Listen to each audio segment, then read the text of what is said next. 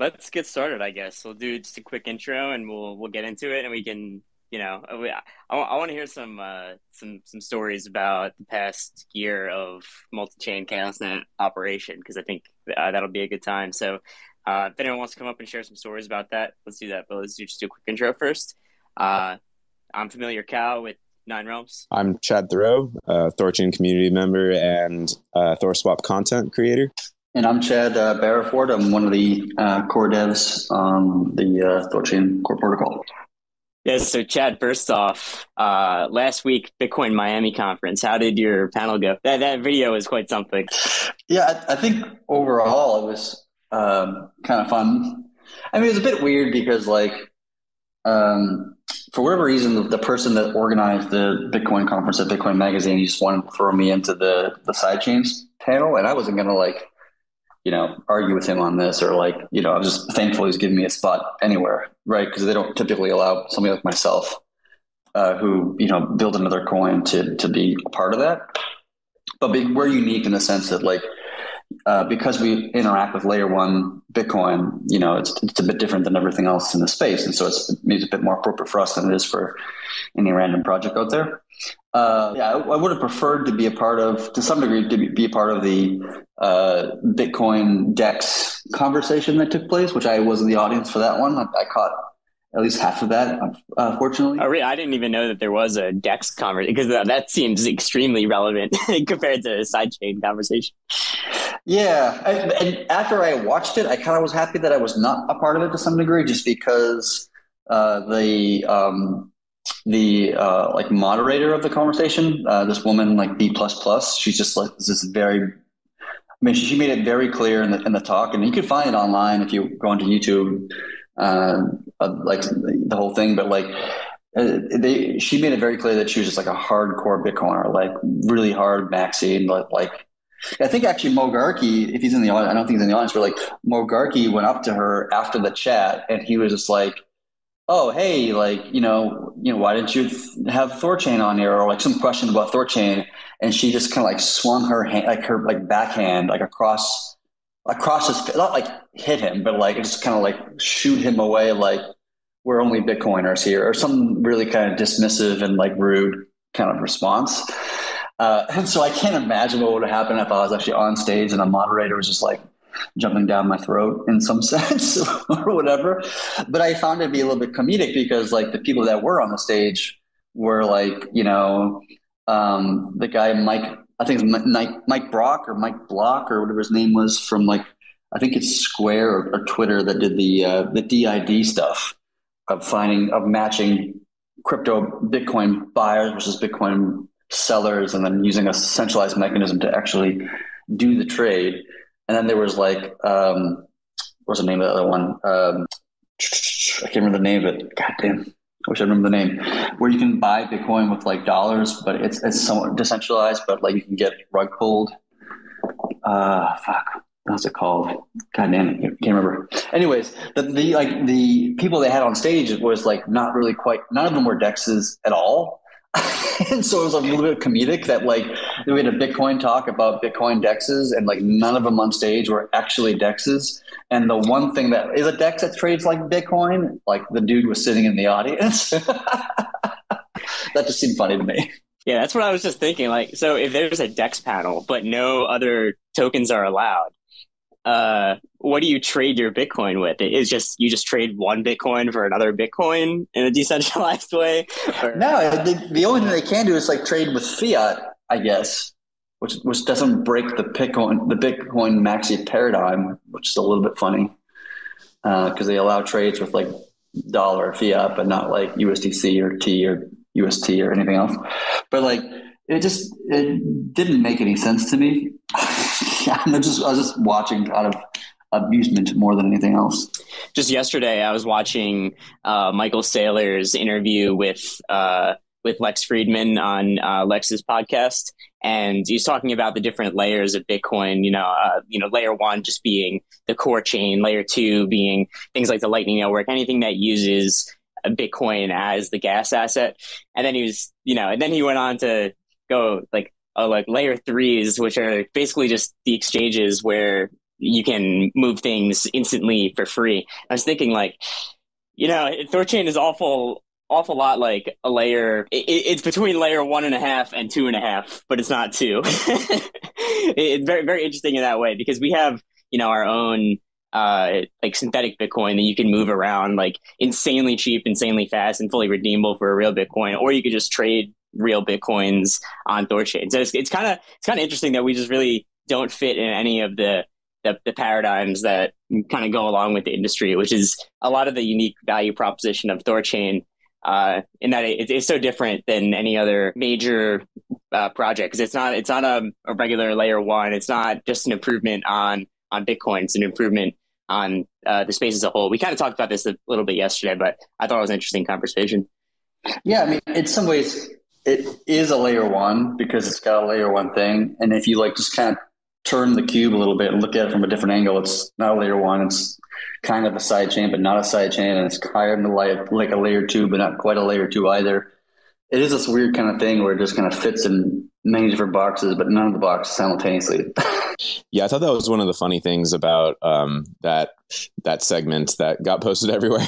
um, it's just like the uh, like the obsession over the semantics of a side chain, and like how you were saying, like, why were you even on this particular panel, and just such an over, like, just too much attention focused on like definitions and fitting things into boxes, and kind of like ignoring this like first principles, ground up, like next step thinking and redesigning something that just kind of gets ignored, because it's like, oh, that doesn't that doesn't fit into my boxes that I have already. Like, what is that? I don't understand. It can't be real. And it, it seems like a lot of this misunderstanding kind of stems from that. It's like, this doesn't fit. This doesn't fit this old paradigm. Therefore, I don't understand it. Therefore, I don't care. And unfortunately, in that, a lot of people seem to be missing like the the elephant in the room that is that is THORChain, and the, just the irony of a of a DEX panel not talking about it. It's like like you were saying, Cow. It's like like what is a what is a Bitcoin only DEX? Like a, a, I, I guess I guess fiat, but that doesn't that doesn't really help this whole problem of of detaching from that. Yeah, and the irony of that is that Bitcoin used to be that, like, where Bitcoin didn't fit into those boxes and people dismissed it. But, like, you know, Bitcoiners saw that value anyway, and they believed in it and they bought it, and, you know, and now they're doing well with it, you know? And so it's kind of ironic, like, you were just in this place yourself, you know, years ago when Bitcoin was relatively new, and you're trying, still trying to, it didn't fit any boxes. You're trying to argue for its use case and it's why it's valuable, why it's different, and why we should pay attention to it and these things. And now, you know, we as a as a project and as a community, we're kind of in a similar boat of like, we're we're fitting into a new space that doesn't really quite fit the old boxes, but it provides significant value and, and rethinks the entire industry in many respects. And we're trying to get people to kind of rethink themselves. And they're, they're struggling to do it, even though they just did it a few years ago, which is a bit funny, right? Um, one thing I I wish I had said in that sidechains thing, I just didn't occur to me until later, uh, was that, like, you could, maybe an argument for why THORChain is a sidechain is that, like, that you can interact with it and do things with it without using an, another or ultimate coin, right? You can swap, you can add liquidity, you can withdraw liquidity.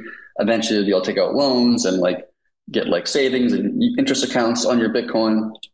And so you can do all of those things without ever touching any other asset other than Bitcoin, or paying gas on another asset, or any, any of these things. So maybe that is an, an, you know, another way of thinking about what a sidechain is. And so, like, you don't need to acquire another chain or another asset or another wallet even to interact with these services, which is part of the Bitcoin framework to some, depending on you, depending on you want to look at it. Yeah, that's a great point, Chad. And uh, just jumped up here for a second. I think you were trying to think of Bisq uh, as far as the, yes, Bisq. Yeah. Thank you. Yeah, Bisq is cool. You know, there's a, definitely a need for that in the space. Like, for people that don't have bank accounts or don't want to use bank accounts, you know, that's a cool product. But it, it was pretty amazing to me to see, like, uh, the promotion of literally the U S Postal Office website as an exchange, but then saying that THORChain isn't sufficiently decentralized, you know, or that's not Bitcoin only, so we can't use that. It's like, okay, so you guys can use the government host, host, hosted on a centralized server, but you can't use one hundred anonymous decentralized nodes because, I don't know. It's just pretty Wait. amazing. Back, back up. How is the U S Postal Service a DEX again? Uh, so you, you can mail people um, a postal money order, and then they will send you Bitcoin through Bisq. So that's their version of a DEX. Yeah, but then like it's so easy to get, because everything happens outside of a blockchain. There's like no way to actually ensure that anything ever actually really happens, right? Like, well, d- just... didn't you hear that the post office has a great website where you can check the status of the money orders? Uh, okay, all right. I guess that's true, but like I can go ahead. A tracking more, number. More. That that helps, I guess. I mean, I can just sell Mogarki, you know, a money order, and hopefully he sends me the Bitcoin. And I think he right. said on stage that like they have a mechanism that happens, and um, I can make a claim, and then somebody somebody else pays for it, or something. I don't know. Like I, did, I, I didn't quite wrap my head around it, to be honest with you. Yeah, yeah. I just if it's anything pretty... like regular U S P S parcel delivery, uh, that shit's getting there like three weeks later with with no box, like crushed in on the side. If the mountain even decides to bring it to you. I also thought it's a little bit naive to think like we're going to escape the world of K Y C and identity tracking by using the government's website. Like, okay, if that's what you think. As long as there's not another coin involved, that's all that really matters. Let's get our priorities straight first, gentlemen. So, Mogarki, what happened again with that lady, that D++ lady that like shooed you away when you asked her a question? Oh, yeah. So after the quote unquote DEX panel, I was just like, you know, this is pretty weird. I didn't know, even know you were in the room, but I just walked up to her and I said, oh, you know, uh, I was pretty surprised. I was friendly. I was, I was pretty surprised to hear no mention of THORChain on a, a supposed DEX panel. And she just gave me a rude hand wave, like, get out of my face, and just walked away. Like, And she, and she just said, we're Bitcoin only. Okay. So what is a DEX? What is a DEX when you have one chain? I don't even understand that. It's a buzzword. Yeah. Well, it's not a DEX, obviously. I mean, what what um, that guy Mike uh, Mike Block or thing or Brick or the other guy's name was was talking about. Like, that's not a DEX, dude. Decentralized identity is is barely even decentralized, and I, I don't really honestly get the point all that much. I guess better than nothing, I suppose. But this is like in the in the end, it's still it's still not a DEX, and it's everything. In the end, everything's still centralized, and in the end, in the end, everything still like has a significant layer of trust that you just have to ins- ensure you don't get fucked. Like, I don't know, man. It's just it's just a little bit disappointing that, that, that we've had this thing out for a year, trading billions of dollars of Bitcoin, real Bitcoin transactions, everything verifiably true, and not so much like bullshit trade volume that you see on centralized exchanges sometimes, but like real trade volume. And yet people right. are still kind of dismissing the project to some degree. It's a little bit like, you guys are so annoying. Yeah, I can't remember who said it on Twitter the other day, but I thought it was amazing. Like, eventually you're going to get the brown pill, the rune pill, and it's going to have to be shoved up your ass. That was Smith. yeah, that's Smith. I missed that, but that's great. That's hilarious. So, uh, Mogarki and Chad, while you guys are up here, I uh, want to hear a little bit about, uh, like, I don't know if you remember your guys' thoughts a year ago after launching uh, ChaosNet, but, uh, you know, what were things looking like from uh, from your guys' end about, uh, you know, just like the general state of things? This is like as things were really uh, launching, this is like the, the first liquidity being added to uh, ChaosNet. I'm sure there was a bunch of small little problems in, in, in the back, so, uh, yeah. Oh, what, what were you guys' thoughts about a year ago, right, right after the launch? Did you think we'd be here today with over uh, a billion in, in T V L? I mean, uh, for me, I, I had no context of like what the T V L would be or, or trade volume would be. I, um, and I knew it wasn't going to be a whole lot just because of the, you know, we're purposely capping the amount of liquidity on the network for some period of time. I, I probably would have guessed it would have been maybe six months or, or, or so of that, and it ended up being closer to a year, which is fine. That just happens as part of building building software. But uh, I remember us, us having like within the teams having some debates or like last minute debates or arguments about small things like, oh, how much liquidity should we start the network with? You know, should it be a million dollars or should three million dollars? And people were kind of pushing back and forth in these concepts.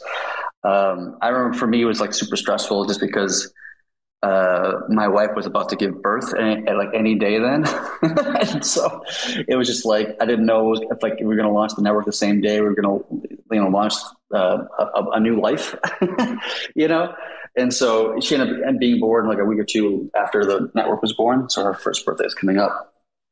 But uh, just all of that together with a, a pregnant wife and a new baby and trying to prepare for that. And then on top of that, you have this whole like new chain being launched, was just like, it was just, that was a lot. That was a lot to take on for sure. You had two new babies at once, basically. Yeah, two at a time. It was. I wouldn't recommend it. If you can launch a, a multi-billion dollar network and have a baby at separate times, it's probably a better idea for anybody who's thinking about thinking about doing that. I would say just do it separately. It's a lot less stressful that way. Because most of the time, like that, this is the kind of funny thing. Is like most of the time when people give birth, you have like a maternity leave or paternity leave, right? And that's depending what country you're from, it can be you know three months or six months, whatever. But in my case, like I had no sense of paternity leave just because.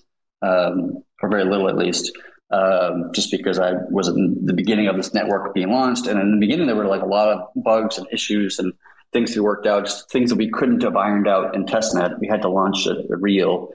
Um, in fact, we saw some bugs that didn't exist in testnet that should have existed in testnet, but weren't there. And we had to find them in, in you know, mainnet, so to speak. And so like the first, you know, month or two or three was really just kind of like putting out fires. Okay, we need to delay the churn. Fix this gas-related bug on this chain, or the Binance uh, Bitcoin Cash bug with this thing, or whatever, and just like a, a bunch of these issues, these kind of edge case issues that just kind of all exploded out pretty early on.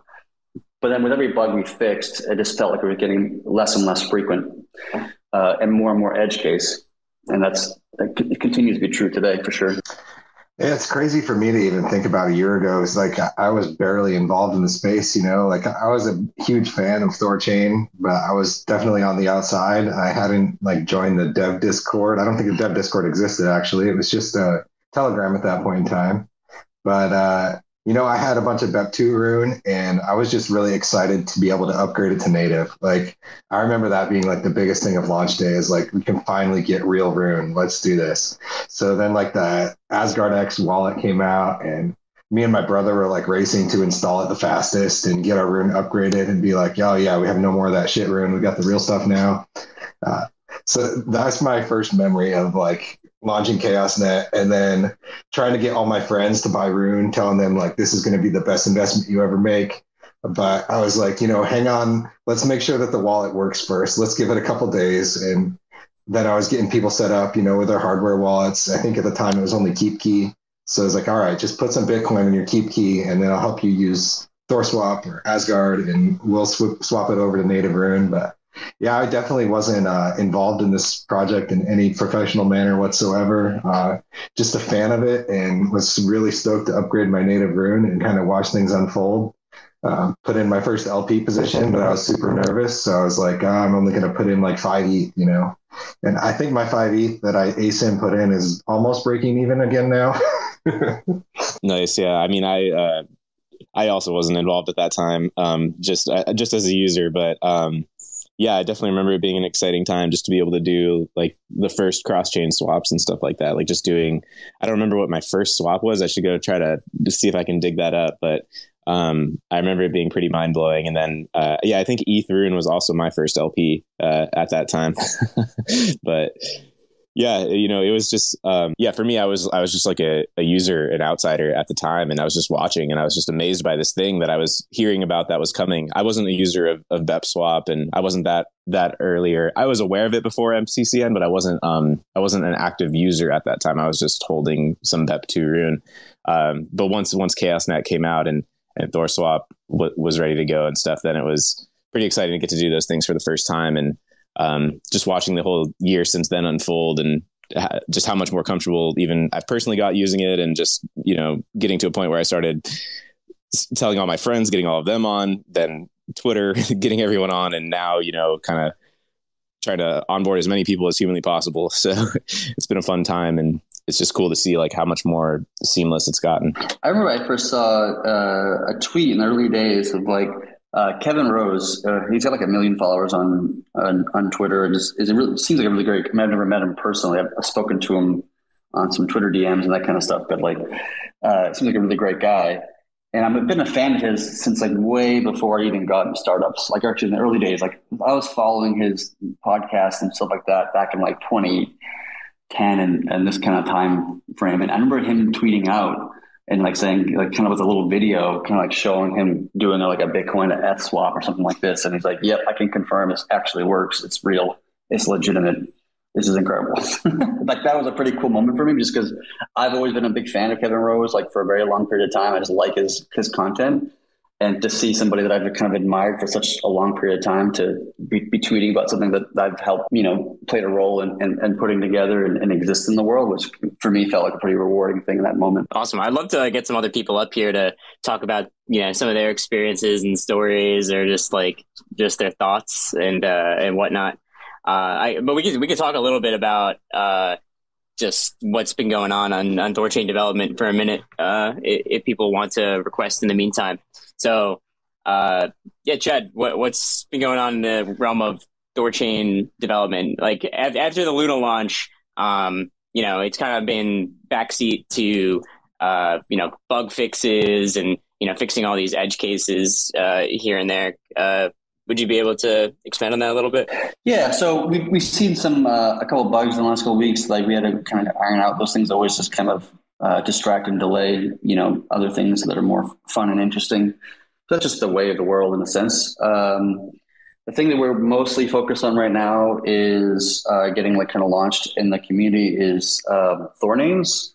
And so right now this is going through the process of uh, some just some internal testing. I think it's actually on available on StageNet already. So if you want to test out Thor names on StageNet, uh, you know, go hog wild and, and, and try some things out, try to break it, try to see how you can manipulate it or whatever.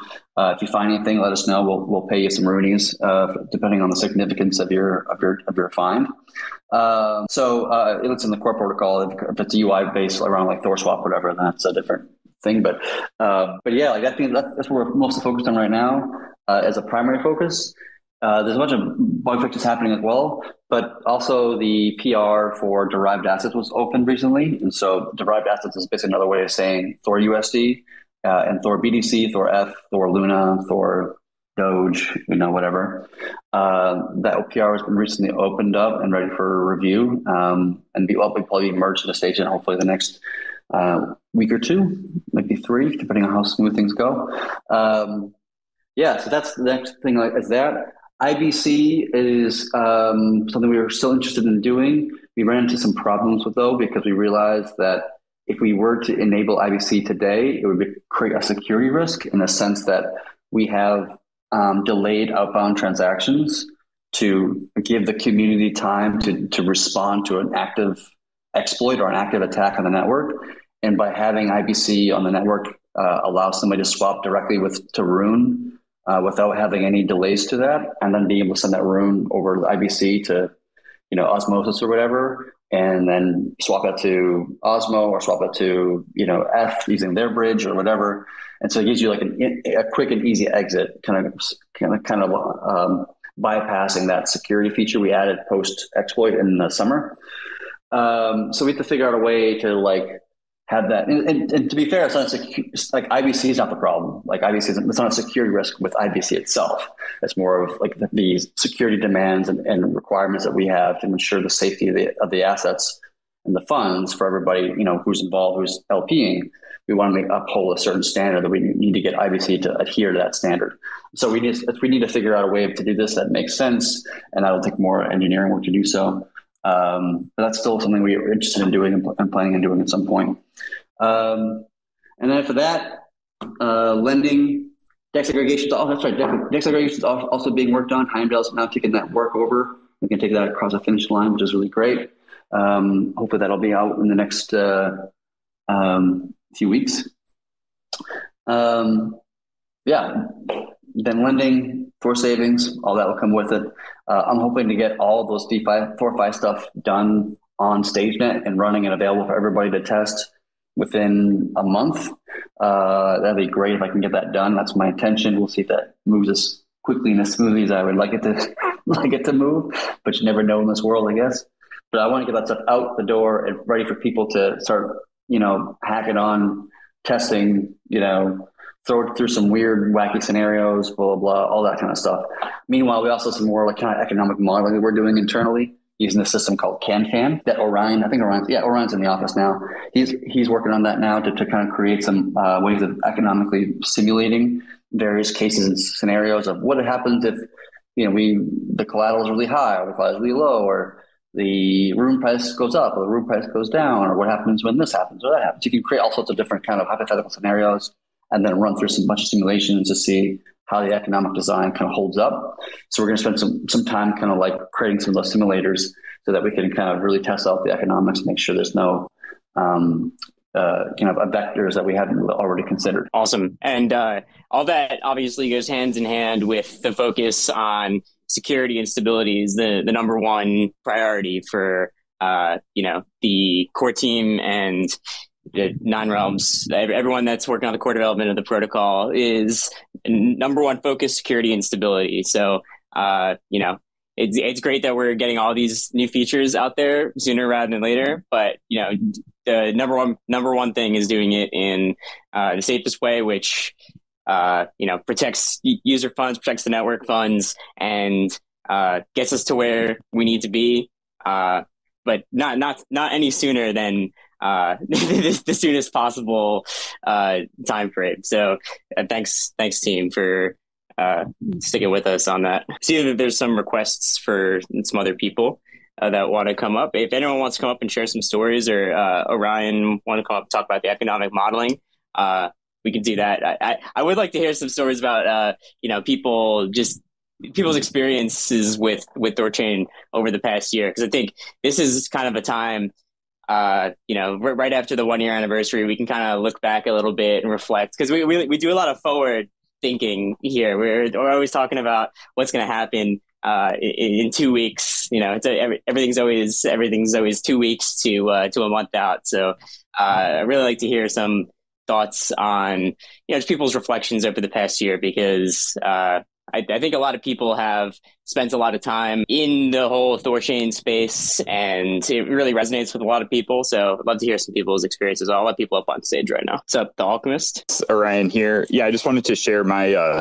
my experience when um, when multi-chain launched. I had uh, yeah t- took the day off work and alarm clocked it so I could try to get some liquidity in. Um, you know, missed the caps filled so fast I ended up missing uh, being able to add anything. But yeah, it was just a really really amazing, you know, experience and moment to like get, get in and like start to start to get involved in the community. And uh, yeah, it's crazy to think back um, over the past year. Uh, yeah. I kind of think back and I have a bit of vertigo kind of imagining all of the, all of the scenarios and things that we've gone through over the past year as a community. So yeah, it's been a, been an awesome ride and looking forward to the future. Yeah. Orion, uh, what, so what is this, uh, this software that uh, Chad was talking about with economic modeling for ThorFi? I'm kind of interested in, in hearing about that. Absolutely. Yeah, sure. So, so some context here, ThorFi is a complex beast and uh, has a lot of moving parts in the, in the uh, issue. You know, there's a, just a lot to digest, and you know, I'm I'm working quite closely on it, and I still like reread things and have to have to ask the team for clarification on stuff. So the idea around the economic modeling is to set up a, um, yes, basically set up simulators so that we can, it, rather than it being kind of hand wavy conversations, we can, uh, you know, really really nail down a specific scenario. And then and then see, you know, empirically what is the outcome of that scenario. And then the whole idea with this is that, you know, rather than it being, um, uh, you know, kind of uh, constrained to uh, what we can do kind of back of the envelope, we really want to make sure that we can, you know, calculate and understand all of the different edge cases that are possible. Um, in in this kind of token engineering space, people refer to this as like, what's the reachability, or like where are um, places in the uh, in the network, or like situations that the network can arrive in that are dangerous. And we want to really understand, you know, those regions um, of, you know, various parameters so that we can either add, you know, business logic or um, or change incentives to avoid those. Um, so that's kind of the the rationale here, is that we just want to better understand the system um, and and poke at it more, um, and then also encourage the community to participate by helping us come up with scenarios that we want to test. Um, the software that I'm using is called cadCAD, and it's put out by um, the Block Science team and um, and then this like token engineering consortium. I can add some links uh, to share out as well. Um, but the cool thing is that they've set up this framework where you're able to to model your protocol, and then um, there's a whole kind of community around, you know, helping you, uh, you know, test and and understand the uh, behavior. Um, but yeah, I think this could be a really really valuable tool for for THORChain to be able to understand ThorFi better, and then also um, you know, moving into the future as as other um, features are suggested, you know, we can we would have an interface through the simulator to be able to test those, um, uh, so that we can make sure that, you know, any new feature still maintains the the uh, kind of economic guarantees that um, that THORChain has, um, and that we can, you know, really start to push the edges of like, you know, what's possible. You know, once once we have ThorFi landed and and you know, it's battle tested and everything like that, there will be this kind of Cambrian explosion of different use cases that can be built on top of that. And so, you know, having this as a as a um, kind of testing space, I think, is a really important part of, you know, kind of the continued growth of of THORChain. Um, you could kind of I kind of think of it like StageNet, but for the for the economics of THORChain.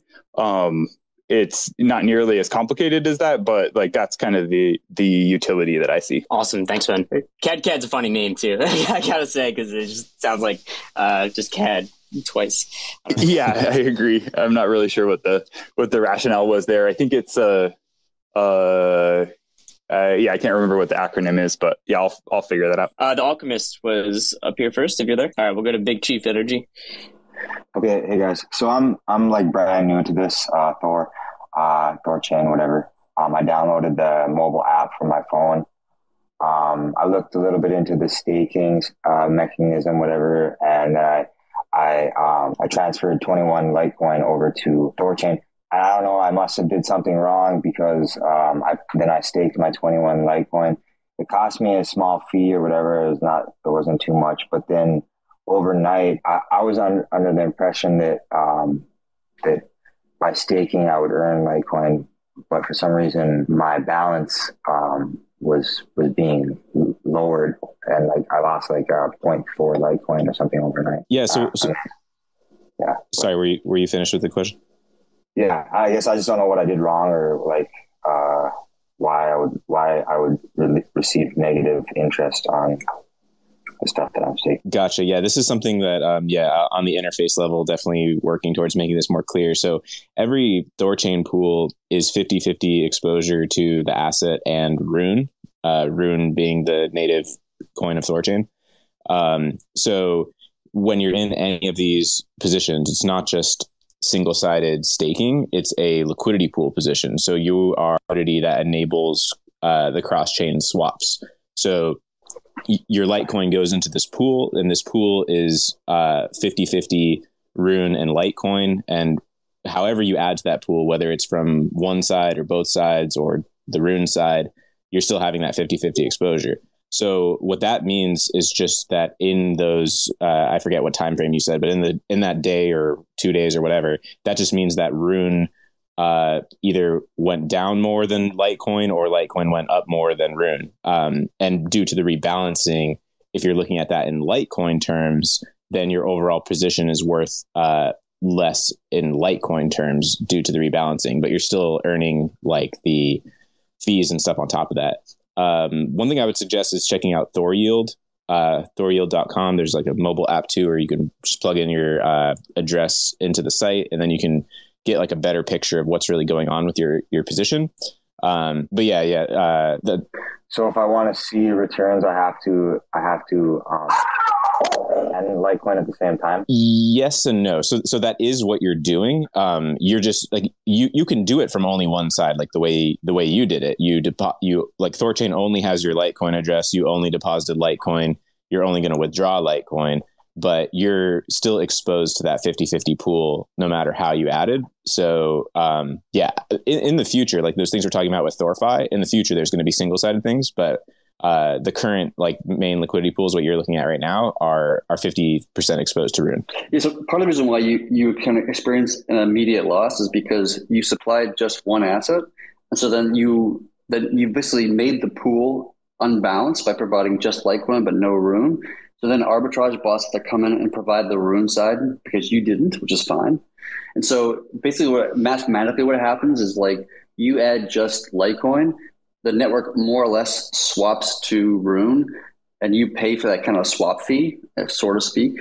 Uh, and so you have an immediate loss from like, you know, moment one for like, you know, T one, as they sometimes call it.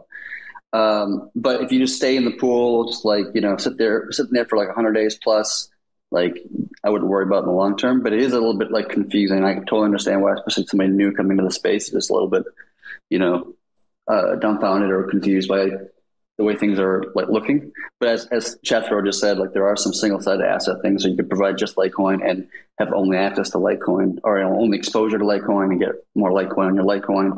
All that stuff is planned as part of ThorSwap. But right, right now we have these liquidity pools that are providing pretty much the, the entire yield to the, to the network. I pinned a tweet up on top, uh, Big Cheap Energy for uh, THORChain L P University. It's a community server uh, that has all the best info on liquidity pools, and you, so you can learn about impermanent loss and LPing. So if you have any more questions, uh, definitely go into L P University and ask them. They have, you know, twenty-four seven, uh, you know, one-on-one support. So thank, thanks for your question, man. All right, thanks, I appreciate it. But moving moving forward, just just for now, if we can keep the conversation focused on the question that uh, Cow had about people's experiences with the network, uh, just to have a more precise or more well, flow to the conversation. And if you have questions about what you were asking before or but you know whatever, just kind of hold it towards the end of the kind of spaces, and then we can kind of kind of box things so that the conversation is a little more um, structured. Sweet. Alchemix, you there, man? Oh, hi. Yeah. Got hijacked by Orion there for a little bit. Um, yeah, I was just going to go down memory lane. Um, I got into THORChain, I think, middle of uh, two thousand nineteen. Um, there was uh, there was a guy on Twitter called Neil Patel or Nick Patel. I, don't, I forgot the name. But he did these code reviews and he wrote these long reports. And um, he had done a report on THORChain. And basically, he had, he had a whole bunch of uh, mathematical equations in the in the review, and he at the end he just summarized it as, if they pull this off, this is this is going to be game changing. Um, and and then you know I just went around and bought a bag, and, and that was a single hands down the, the the most the biggest decision I've ever made in my life, I think. Um, and then I got into the Telegram because we only had Telegram at that time. And um, you had all these um, Anons, Lina, and um, there was another guy called Kai, I think it was Kai Ansari, I think. He was an Australian. And there was all these discussions about continuous liquidity pools and symmetric and asymmetric and everything, all bounces over my head. Um, but as I as I watched, and you, I think we saw all these incredible Anons pop up. I think Grassroots Crypto was one of them, then Coleslaw and a bunch of other people. MeHouse. MeHouse was the first, was the, the first real chill raider, I think, uh, or the um, the stats guy and the marketing guy. And then there was the Rune Ranger. And, you know, I was it, it was basically trying to wrap my head around these concepts and trying to understand them better. Um, and wondering whether they will pull this off or not. And then to see BEPSwap come come to life and to see it actually working and say, okay, they, this is not just some weird mathematical equations on paper. This this, this is actually, you know, they're, they're trying to pull this uh, this vision off. Um, and then we had the whole Rune Ranger calling for uh, six dollars. I think, I don't know if he did a one dollar rune, but we did. It was incredible watching us hit one dollar and then actually go and hit the the meme target of six dollars. Um, so that was incredible. Um, then watching M C C N, the first Bitcoin uh, swap happen, uh, celebrating that um, and watching that progress. Uh, I think BEPSwap, BEPSwap had a, had an incredible run, um, and then trying to L P there. I think I L P'd there, um, had a good experience watching M C C N happen, uh, and then riding it all the way to twenty dollars with the uh, with the ThorSwap I D O, and what and just on the cusp of that, thinking, right, now we're going to really take off. And I remember that night, um, then I think we just got access to the dev Discord, um, and then never, I never actually lurked in the dev, dev Discord. Spent most of my time in Telegram. But that night, I was lurking in the dev Discord, and that was the night that the the the hacks were happening, and I was watching them real time. And I was thinking, I was remember thinking, you know, this bitch watching Netflix. But I mean, I, I didn't think that they would actually happen. I thought, you know, they would be they would be stopped. And it was late at night, and I went to bed thinking next morning there'll be some nice, there'll be some interesting things happening. But um, I woke up to the hacks um, happened. But to me, it has it has been an incredible journey. This was like um, because I think the journey of THORChain is watching incredible anonymous people stepping up to the plate every time to bat for the vision and, and to stick to the vision. Uh, and, and that's why it's it's such an incredible uh, community to be part of. Um, yeah, so so I think I think um, right now where we are uh, with one billion dollars plus T V L, uh, and and you know you know it, it, it's crazy to think that even uh, before M C C N launched, I think that we didn't have Twitter Spaces. Twitter didn't have Spaces, uh, and um, but I think I think that's that's the.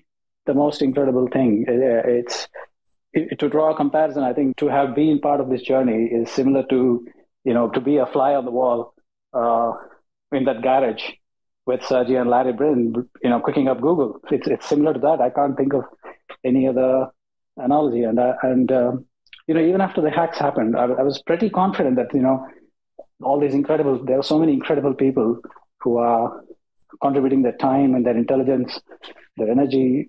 To to the, to accomplish this vision. So, and again, I, I was proven right. And to just watch ThorSwap come out, Nine Realms come out, you know, and everybody just battling down the hatches. And now I, I feel like, you know, we have such a strong foundation now, uh, and we can only, you know, the runway is clear. Uh, we're going to take off. Uh, and also, if you remember, just just uh, a month and a half back, we were we were we were stuck in. I don't know, uh, uh, for three hundred million T V L and wondering whether we need to put a new sticker on the tin. And, uh, and I was I was kind of arguing against that and saying, no, we, we need to, it, it is THORChain all the way. Uh, um, so yeah, I think with ThorFly coming, uh, with Terra already in there, it's it's, uh, it's it's it's a lot of wonderful things to look forward to. Uh, and it's hats off to, you know, Chad B and all the all the core devs for an incredible job done. Uh, we should, it, it's it's a great day to celebrate. So that's all I have to say. Balu, one thing you said there that I was, you said before that you would read this article that said that if they can pull it off, it'll be huge. I remember seeing articles like that, people saying those kinds of statements. And for me being kind of more on the inside than, than you kind of looking in from the outside, like I have a very different perspective. And so when I read those articles or saw those comments or those things, well, I was just be like, well, I already know it's been, I already know we can pull it off. I already know we can do all these things we say we're doing. Like, to me, it was no question whether or not we would achieve what we said we were going to achieve. And so I just, when I read those things, I'd be like, well, obviously this thing this thing's going to like make a huge then. uh, I was also, I think, you know, um, I remember I was there when the the five hundred million were burnt. Um, and around that time, there were a lot of hacks left and left, right, and center all around us. And everybody was pointing the fingers at, uh, at THORChain. And um, if if I had to um, pat myself on the back, it was it was just that because I was hanging out in, in the Telegram all the time and seeing the work being done, uh, you know, uh, I had the confidence to just hold on. Um, and, you know, Yeah, but we but we've come through a lot. We, we that first initial year, because there were so many rug pulls in DeFi, left, right, and center all around us. Um, but, but but we held we, we held through. That's beautiful, man. Thank you, Alchemix, for sharing that. Cheers. Uh, Schwarzy. Sorry, I don't know how to pronounce your name. Hey, um, no, it's it's Katze. It's Schwarze Katze. It's uh, it's fine. You can just call me Kat. Everyone does. Okay, I'll say that next time. Okay. Guten Tag. Guten Tag. Um, the Alchemist, this is annoying. You you were literally like a soul sister or soul brother because you've been talking about everything I wanted to say. So I really don't know where to start. But by the way, Orion, that um, it, it's computer-aided design and it's complex and adaptive and dy- dynamic. So CAD and CAD. I, I know it's funny, but it's, um, it's existential to them, I'm guessing. So yeah, I'm a fan of Block Science's work, even though some of their HackMD goes above my head. But Um, yeah, I have very similar experiences to the Alchemist. Um, I bought my first Rune when it was like, I think one dollar two or maybe one dollar. Um, and I remember pinging a friend and telling him, hey, you know what? I got in late. It's already a dollar. And he was like, it's fine, hang in there. And um, I remember um, hearing maybe J P or Kai, I'm not sure, or both talking about the vision, maybe J P. And I, it was just the Rune bill for me. And that that was it. I think um, I, I did the whole trough, uh, the trough of despair and trough of sorrow and the trough of joy. Like I did the whole bell curve where I showed it to friends. And, you know, I heard a few like um, expletives from German friends because, you know, they bought in with me and then um, it hit eight dollars and they're like, oh, this is awesome. And then it fell spectacularly. And they were like, we hate you. We have a baby on the way. And I was like, oh my God, I got to stop shilling Rune to people.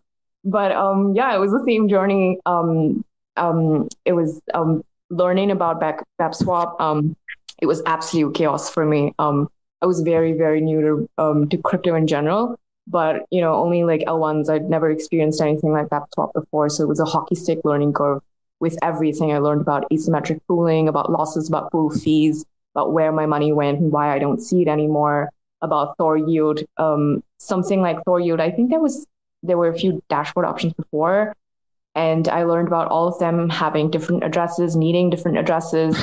I went through all the bugs on T N S. I went through all the bugs on ThorSwap, ThorStarter. I remember with ThorStarter, I practically broke my laptop because I was like, I can't believe if I'm not in, I'm going to hate this. And it was three hours of pain trying to get X Rune. And um, I just, it was really late at night. I was like, screw this. I'm just going to go to bed. If I've not got through, it's fine. And I woke up in the morning and, you know, I owned like a large portion of the X-Rune pool. And I was like, okay, this looks good. And then over the next few days, it like went up significantly. And um, yeah, so I think I think um, I was also around when the hacks happened. And um, I, I don't know, um, I'm, I might have a slightly contrarian opinion to what the Alchemist said, but I wasn't bothered for, for a second. It was exciting that the hacker was sitting in Discord. It was really exciting for me because I was like, wow, now we won't get complacent. It was, it was fun. I'm sorry. This is uh, this is a weird thing to say, but um, it was actually pretty fun to see the way that they hacked, the sophistication of it, the fact that they bothered to come hack. I mean, to be honest with you, people need to pay to speak at Bitcoin Miami or wherever else. And one of the reasons you probably got flipped off, whoever uh, was talking before, was because they paid heavy dollars to go sit on that panel, and you probably didn't. So, you know, is that really what you, what we want to aspire for? Not really, right? So. Um, if you get hacked, um, that means, you know, you're some kind of important. And um, I do a lot of relief work um, outside of crypto. I guess now crypto's taken over my whole life. So I do a lot of crypto relief work. And um, I think that's also why I enjoy uh, THORChain so much, because I choose to live in questionable geographies sometimes. And sometimes a war breaks out and sometimes we're evacuated. And, and you know, in your head, you're always like, this is why we put our money in THORChain. And even when the hack happened, happened, like I was just like uh, the Alchemist, I was one of the first few people in the East pool, and I think also the B M B pool, and I think a couple of them got hacked, and it was totally fine with me. I was like, that's fine. The treasury will top us up. I'm just interested in seeing uh, what more comes up. Um, are there more loopholes? Are there more patches to be fixed? Are there more problems? That was the only thing that I was bothered about. The same thing today, um, though I've learned my lessons. I never, ever shill Rune, ever. Um, I never ask anybody to buy Rune, and when I see them hate on it, I'm like, yes, sell, sell me a Rune, you know, sell it, I'll buy it. But it's the, and, and, and a lot of O G Rune people sort of yelled at me at the start when, you know, Rune was like three dollars or whatever. They were like, don't get hopped up on hopium, learn to take profit. And and that was just one thing I've never, ever doing with Rune, done with Rune, sorry. It's just the only token that has a lot of uh, leeway in my mind, because you know we have this really weird um thing in the crypto circles where we're like uh, loyalties for people, not necessarily for tokens. I think Rune is my only exception. I only ever bought Rune. I've never ever sold it, even when it was seventeen dollars. Only ever bought it um and just park it, and and I forget about it. I don't um I don't have anxiety over it anymore, like, oh, I have so much I L, or oh, I exit such and such pool, um so I don't have I L P anymore because I was trying to get into that other I D O on ThorStarter. I just don't do that. I just park my money and I forget about it. So I'll, I'll stop talking now. Great stories. I love hearing these early stories. Makes me jealous uh, just how just how late I was, I guess. But props to you guys for uh, being aware to this so early on. That's that's impressive. Yeah, thanks for that. Let, let's keep it going. Uh, let's keep going down the down the line here. Uh, Stacking Monero. Yeah, can you hear me okay? Yep.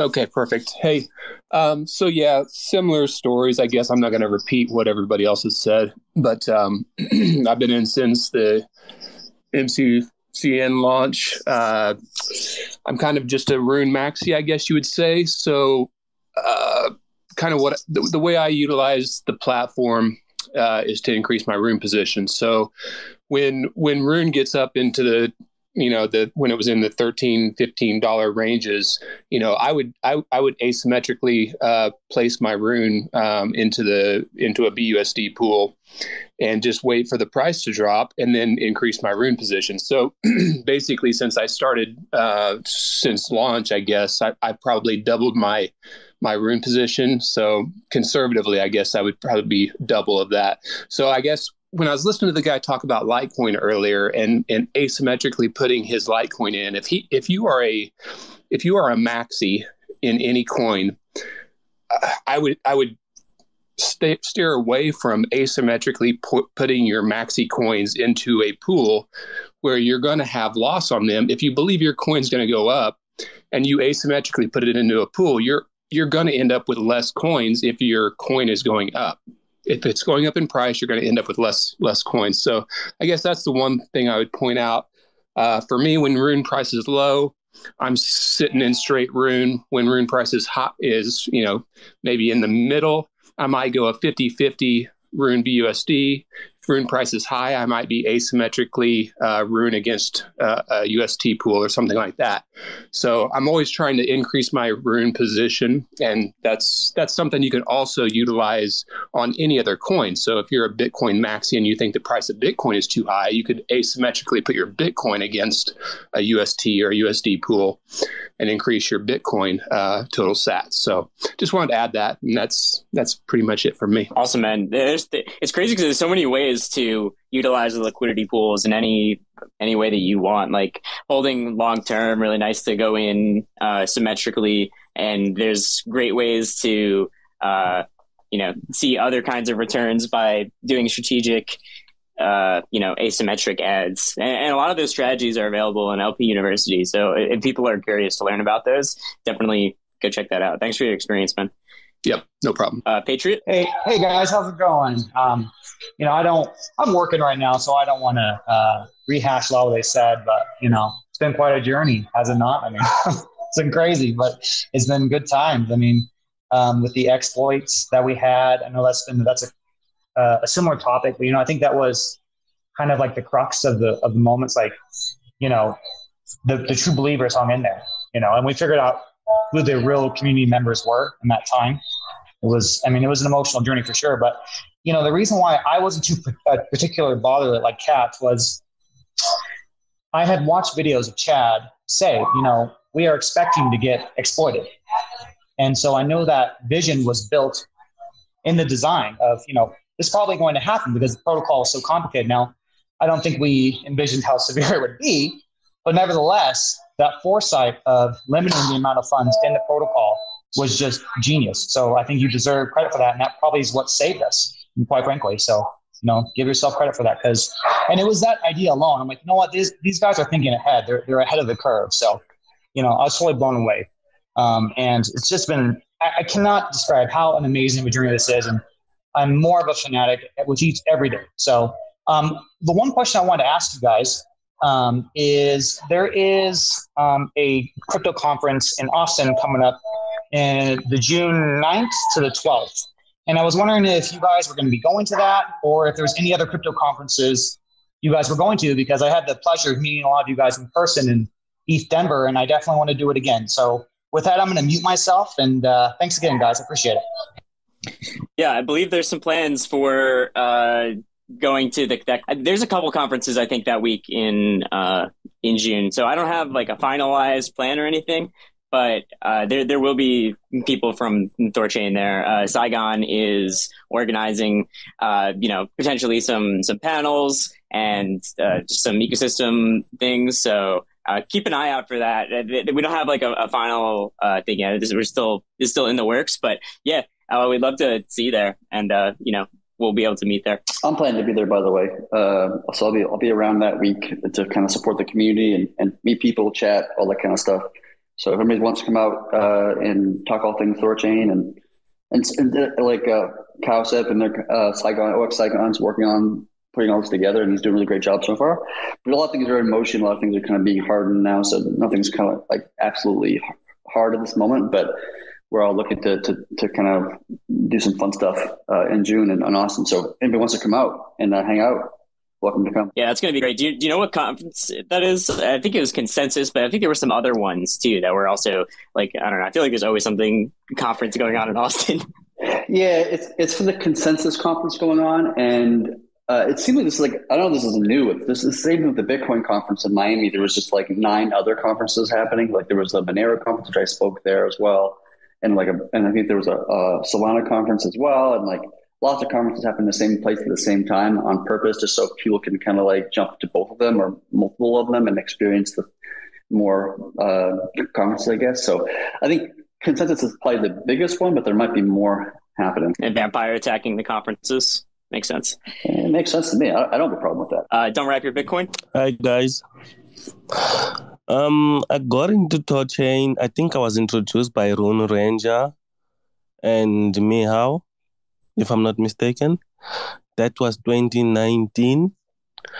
Um, I even saw, I even won some rune from Rune Ranger. I think by then we were staking our rune at Rune Vault. Um, he gave me, I think, three hundred rune, if I'm not mistaken again. Then from there, there was BEPSwap. I did stake my rune there too. Um, Then ChaosNet came came through. Yeah, there was a guy called, when ChaosNet came through, or before that, if I'm not mistaken again, a guy called Kai or Akai. Oh, the guy was, he wasn't friendly at all because he's, he, he was saying that we shouldn't stake, I shouldn't L P my rune because I might lose my funds, stuff like that. And my answer to him was like, look, dude, I think we're on Telegram. His, I, my answer to him was, dude, you worry about the technical stuff. If I lose my rune, it's fine, but I really need to L P my rune. And he blocked me through the Telegram, Twitter. Damn, for, like that guy, I think, yeah, he needs whatever. So, yeah, the experience so far, even when Rune got hacked, I wasn't worried at all. Um, everything, like, it's fine. I believed because I did read through everything. And I was like, damn, this is going to be huge. Having the first protocol that can give all the layer one swap without any other sex, that's that's huge. And yeah, the experience has been good. Been good. I'm still LPing on THORChain via ThorSwap, and I believe the project still has potential.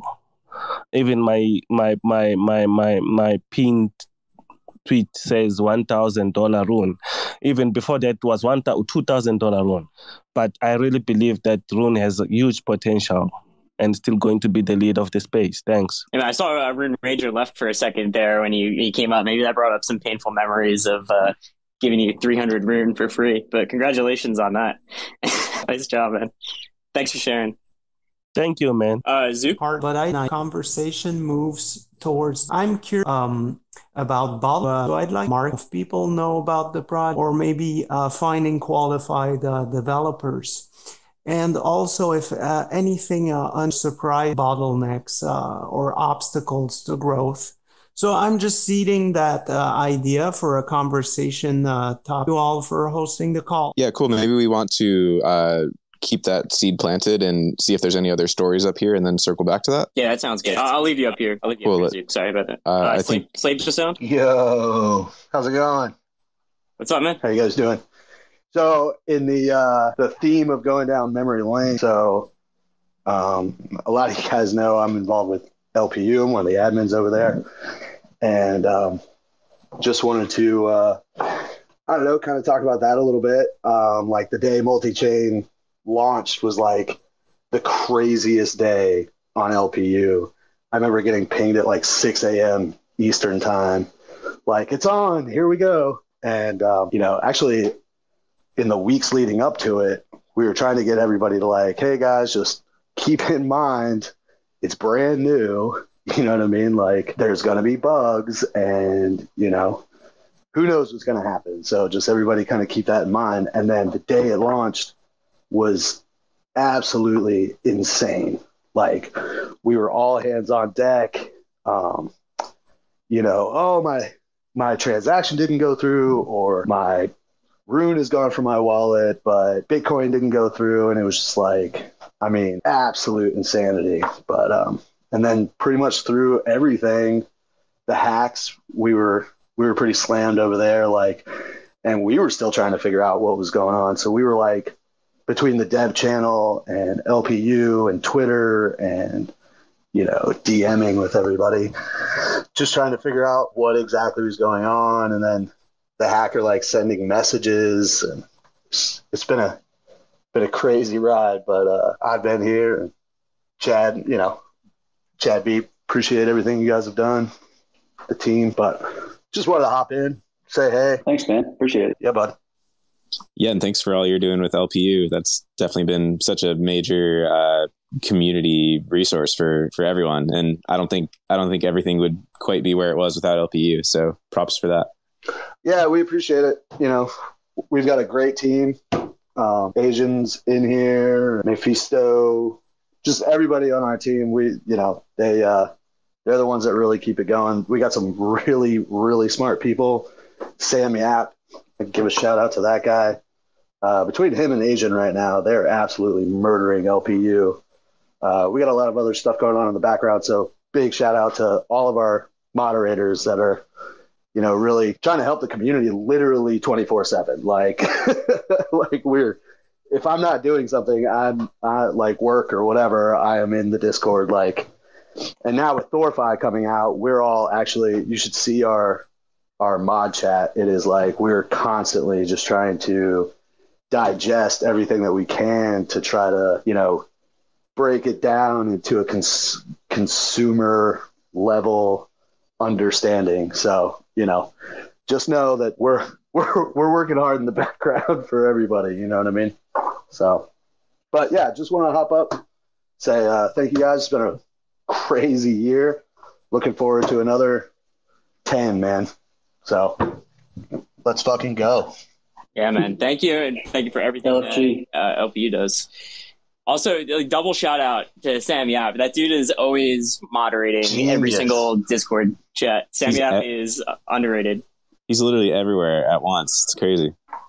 Yeah, man. I was I was super stoked to bring him on. I had been um, watching his work in the dev chat and, uh, you know, just like you guys said, everywhere, Telegram, like everywhere. And uh, the guy really, really gets it and has been, you know, just an absolute great addition to what we're doing over at L P U. So, all right, awesome. thanks, thanks, guys. I'm going to hop off here. You guys are awesome. All right, catch you later. Uh, sixty dollars finance. Hey, yeah, guys. How you doing? Hope you're all all right. Um, yeah, I, I just wanted, wanted to share my story. I mean, I got into Rune in like back in twenty twenty or something when, you know, I mean, you remember when Andrew Kwon from like, uh, what was it, Mechanism Capital, uh, he shielded like relentlessly. I think he, but uh, he left by now, I think. I mean, I haven't, I haven't seen him tweeting anything about Rune anymore, but I mean, uh, it's so cool just to sit here and hear all the different like strategies that the guy is applying to to add more runes. I mean, to that, I mean, I had a little bit of different approach than I guess most of you guys, because I mostly kept my rune on uh, on sexes, like on on F T X, and it was it was such a wild ride, even during the.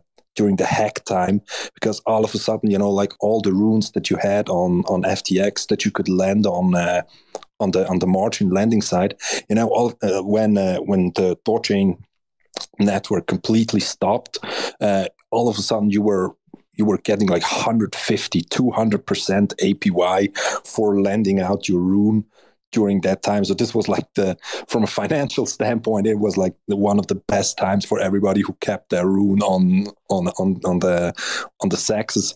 Obviously, it was it was a horrible time for everybody. I mean, I, I remember very well, but I mean, it, it was at the big China crackdown downturn, Bitcoin crash as well. So who knows where we would have gotten without the without the hack. Maybe we would have went down as well. So I mean, I don't really care, but it was really an interesting time. And you know, like from all the guys who like uh, already described how they like asymmetrically Uh, L P their Rune to get more Rune. It's it's really funny because I'm the other side of the trade. You know, I try to to arbitrage the native B E P two Rune spread as as good as I can. You know, it's really cool to to get more Rune simply from buying it on one side and then selling it on the other side, and then if price goes down, the spread lowers again, and you can like reverse it by arbitraging it back back and forth back to the B E P two from the native. So that's also a really cool way to to gain more Rune. So everybody who's looking to to make up a little bit, consider that. I mean, it, it got tremendously harder now with uh, with the synthetics because the The, the the trading is much more fluid, so it destroyed a little bit of our uh, arbitrage profit, but I'm okay with that. I mean, it improved uh, improved uh, the trading experience and it brought up the volume, so I'm completely fine with that if I don't make that much money anymore on the arbitrage. So um, I'm really looking forward to to where we're going. Um, regarding for the, maybe to close it out for the for the future, I mean, we, we discussed that last week in the call that a lot of big guys and players, especially Nine Realms, is, is talking to. Uh, they're looking for the mainnet launch. Um, is there already an internal discussion on uh, what what milestones we finally want to set to to say, okay, we at least need to reach this and this amount to really declare it mainnet? I know we had like the one hundred node then for like six months without an incident. Are there any other milestones you guys have in mind that you want to have clearly fixed before before we go for a hard push for the mainnet? Yeah, I mean, th- to be honest, that that list of things required for mainnet is kind of like a, a moving object in some regard. Like, part of the problem I think we have, at least with the team, is that like some people believe one thing and some people people believe another thing, and so it becomes like kind of a, a point of contention even internally with the within the between the core dev. In a sense, there are some people um, like myself who are kind of pushing. It'll just you know we're, we've we've got rid of the caps. We've got you know a couple extra chains added. We've seen you know pretty good uh, consistent stability within the network. You know, we've hit all these kind of milestones in a sense. We feel very confident about it um, in terms of safety, security, reliability. That doesn't mean there's more things to, to improve, but like I, I still feel very good about it. I think now is getting to be a good time to do it. But some other people, you know, and it was in the core team with, with the Nine Realms, uh, feel differently about that in the sense of uh, they want to push it back like another year or something like this. I've even heard floated. Um, to do other work as well, and I'm just it's different opinions, and, and like in, in the end, like not really matters to some degree because the, the network still is what the network is. It doesn't have to change anything about the network itself. Um, but I think we're getting. I mean, I think we're getting close, and that's still an ongoing discussion and debate within the, the core team about when that is actually going to happen.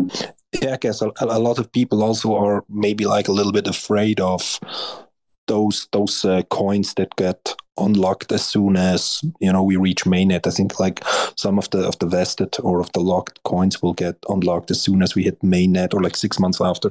I guess uh, maybe a few a few people are like concerned about that. I don't know.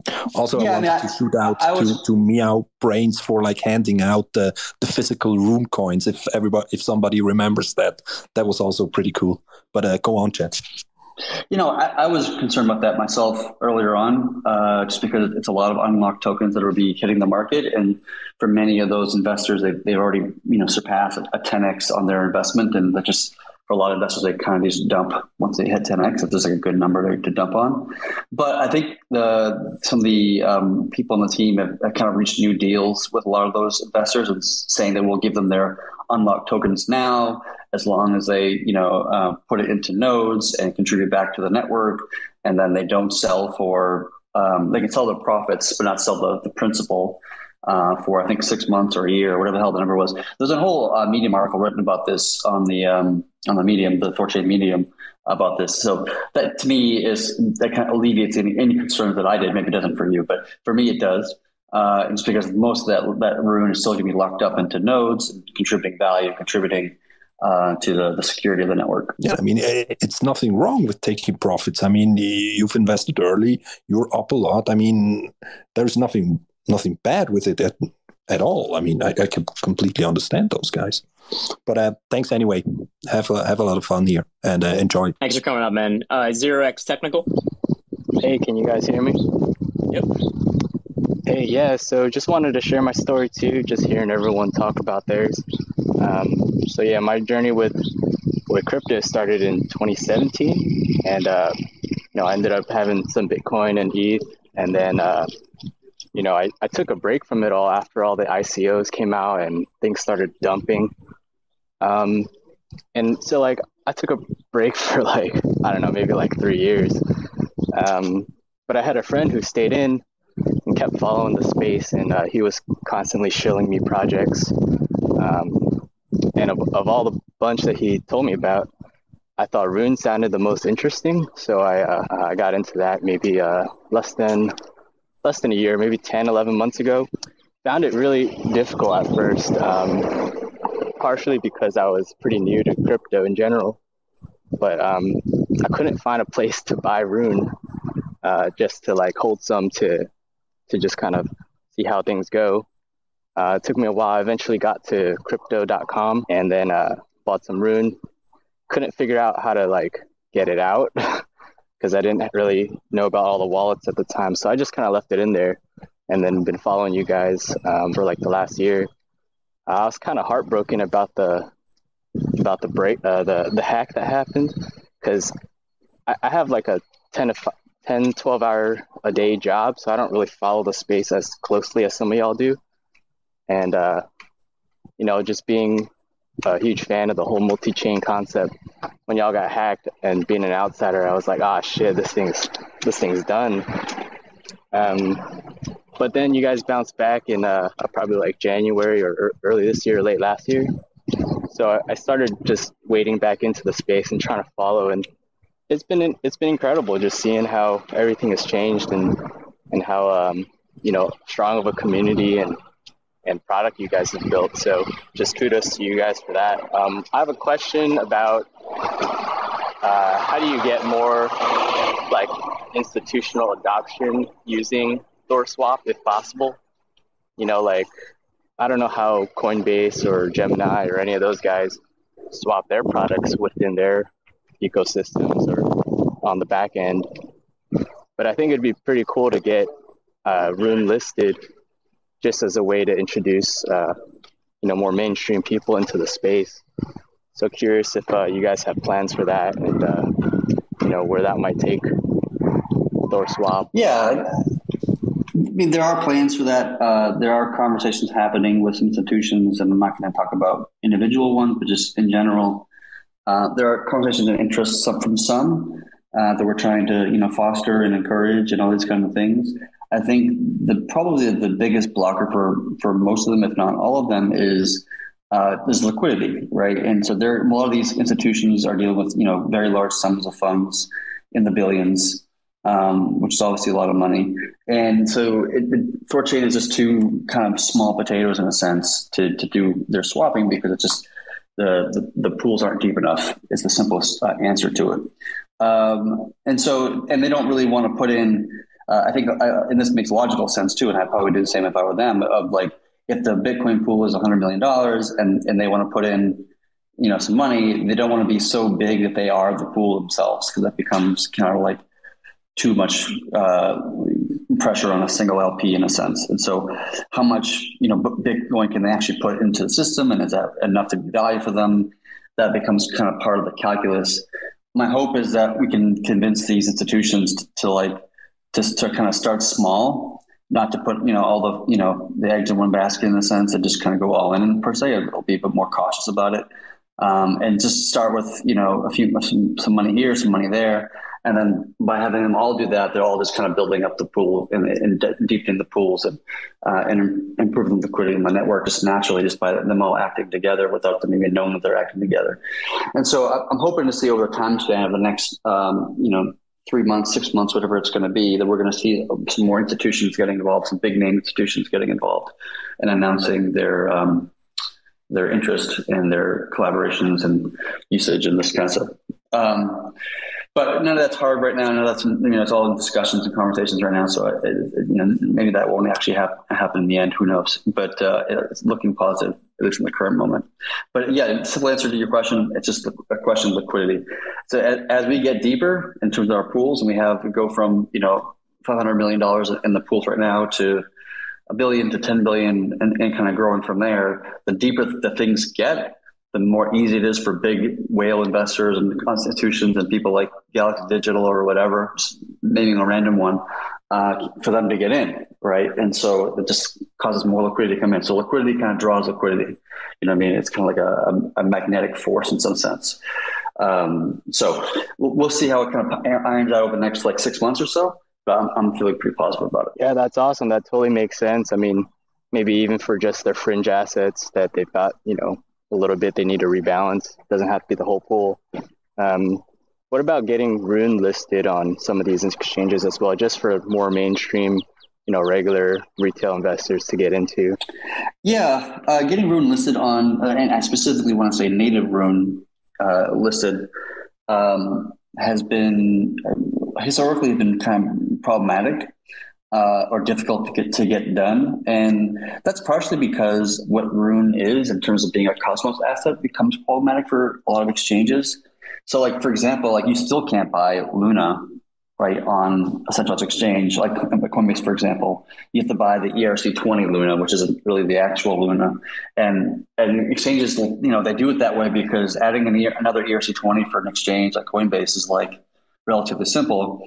But what they want to add, you know, Uh, like native Rune uh, or, or native Luna, uh, it becomes much more complex for them. It takes a lot more resources, and they have to do a lot more like security audits. Like they're very intense about, you know, not only just looking through the code itself, but they also have to look through the imports of the other, you know, Golang libraries that the Terra project is importing. And so it's it's very time consuming and very expensive for Coinbase to list, you know, uh, native Luna, uh, Luna, as it is for listing native Rune. It becomes very like difficult for them. But E R C twenty is relatively simple and it has very little risk to it. Even in, in recent, you know, days, whatever, we've been talking to some people about listing Rune, and they go, "Oh, it's great, we can do that, no, no problem." And then we're like, "Hey, no, but don't list the E R C twenty Rune. Like that's a bad idea. Don't do the B E P two. Like do the native." And they're just like, "Oh." Oh, um, all right. Uh, and it's like, it kind of just changes the calculus for them in, in, a, in, a, in a way. Um, so I, I things have gotten weirdly better rather quickly, to be honest. Like I was very, if, and I think Chad Thoreau and Kyle could probably remember, I was talking about this topic, you know, a month or two ago, whatever it was. And I was just very pessimistic on the whole native Rune being listed on exchanges. Just the reception that we were getting at the time was just, Um, a lot of red tape and just horse shit and just straight up just bullshit. It was just it is nonsensical bullshit. And it was really frustrating to to see that and be kind of blocked by it. But weirdly enough, and I don't know why, I just, I don't know, just the market just been shifting. And, and and exchanges have been more open lately to listing Rune than they were previously. And I don't know why, why that happened or what happened or something happened or, or whatever. Maybe it's just the Rune price went up, you know, a month ago because we launched Terra and whatever else happened. But like, just mentalities have been changing, uh, which is obviously a good thing for for for us. Um, I don't think I'm not sure if anything's been actually inked in quite yet per se, um, but we're having many conversations with various exchanges that are showing interest, uh, which is a positive thing. But those things always take a lot of time um, to get them to understand what the implications are, what they need to do to, to set up a full node so that they can actually, you know, trade uh, or at least transfer internally without requiring external um, servers and that kind of thing. So it's an ongoing process, an ongoing conversation, and it's just a long drawn process. It's just got a long cycle to it. Um, but I think we're going to see more of that. It seems like, we're, I mean, based upon the reception that we're getting, that I'm seeing and talking to people now, it's feeling more positive to me now than it was even a month or two ago. And so I'm feeling quite positive that something's going to happen over the next few months or something uh, that will kind of get us listed, listed on a, in a on a reasonably, you know, good exchange that is well known and has good user, users behind it. And naturally, if that were to happen, like if, for example, if I'm um, just use Binance as an example, if Binance were to list the native Rune, the, the transaction volume or the trade volume on THORChain would also drastically increase, not just because of the attention of Binance, but now you have a, a more direct way to, or another mechanism to actually arbitrage all the pools. It's actually actually would likely just drive a lot more volume into the network, which is obviously very positive for every Rune holder, everybody who's LPing and all that kind of stuff. So, so I'm hoping something will happen in the near future. I can't guarantee anything. Nothing's been like solidified in ink at this time, but not more of it at least. So, but I think I'm feeling more positive about it. Great. Thanks for enlightening me on that. And um, lastly, I just want to say thank you for all your hard work and building an incredible product. I think the V two interface looks sleek, sick. Um, I feel like I can actually use it as like a non-routine crypto person. And uh, yeah, like, so thank you guys. That was all the ThorSwap people. ThorSwap is a completely different team, but we'll we'll take the credit for it. Thank you. Oh, all right. Congrats to ThorSwap for releasing their V two interface, by the way. It, do, it does look beautiful, but yeah, that wasn't built by uh, the THORChain core team. No, it's okay. I'll take credit for everything that everybody else does. That's fine. I made a couple of videos about it, so I'll take credit for it. Hey, uh, Prime Directive. Hey, thank you. This is Prime. Um, currently uh, a community manager over at ThorStarter, and uh, was actually admin on the original THORChain Discord server. Um, I, I don't think I heard much about Rune Vault, so I just wanted to give a shout out to the old school Rune Vault O Gs. And um, it's so cool to to sit here and hear everyone's stories about, you know, where they all started, where all this started. I'm lo- even looking at the title of this conversation. It says one year of M C C N, and I can clearly remember waiting a year for M C C N, you know, and, and, and thinking back of how, I mean, so thank you, because this this whole THORChain deal has definitely, you know, changed my life and in many ways provided a platform for me to learn a lot of really cool stuff about, you know, now I have uh, some applicable skills to uh to the market, you know, just based on my community experience. And uh, also, you know, financially, it's been a, a great win for me. Um, you know, I, I, I heard about Rune from uh, Scoopy, uh, the founder of uh, Alchemix, on, you know, just a private server. We were, um, you know, um, we used for, you know, brainstorming and stuff uh, during the, I guess it, it's what it evolved into um, Alchemix. But, uh, you know, he mentioned he showed up on there one day and was like, wow, guys, you got to look at Rune. I, I totally see this as like a easily one hundred dollars token. And, uh, you know, I trusted him enough to just be like, all right, I don't even need to look at this. If he's saying this now the way he's saying it, just threw a couple bucks in and, you know, just averaged in. And I can remember being on a, a trip with my family, and, and, you know, the price of Rune just kept going up, and I was looking at it, I was like, oh man, sixteen cents. That's like, you know, double what I paid for it. And then, so I just went for it again and went for it again and just kind of averaged in little bits.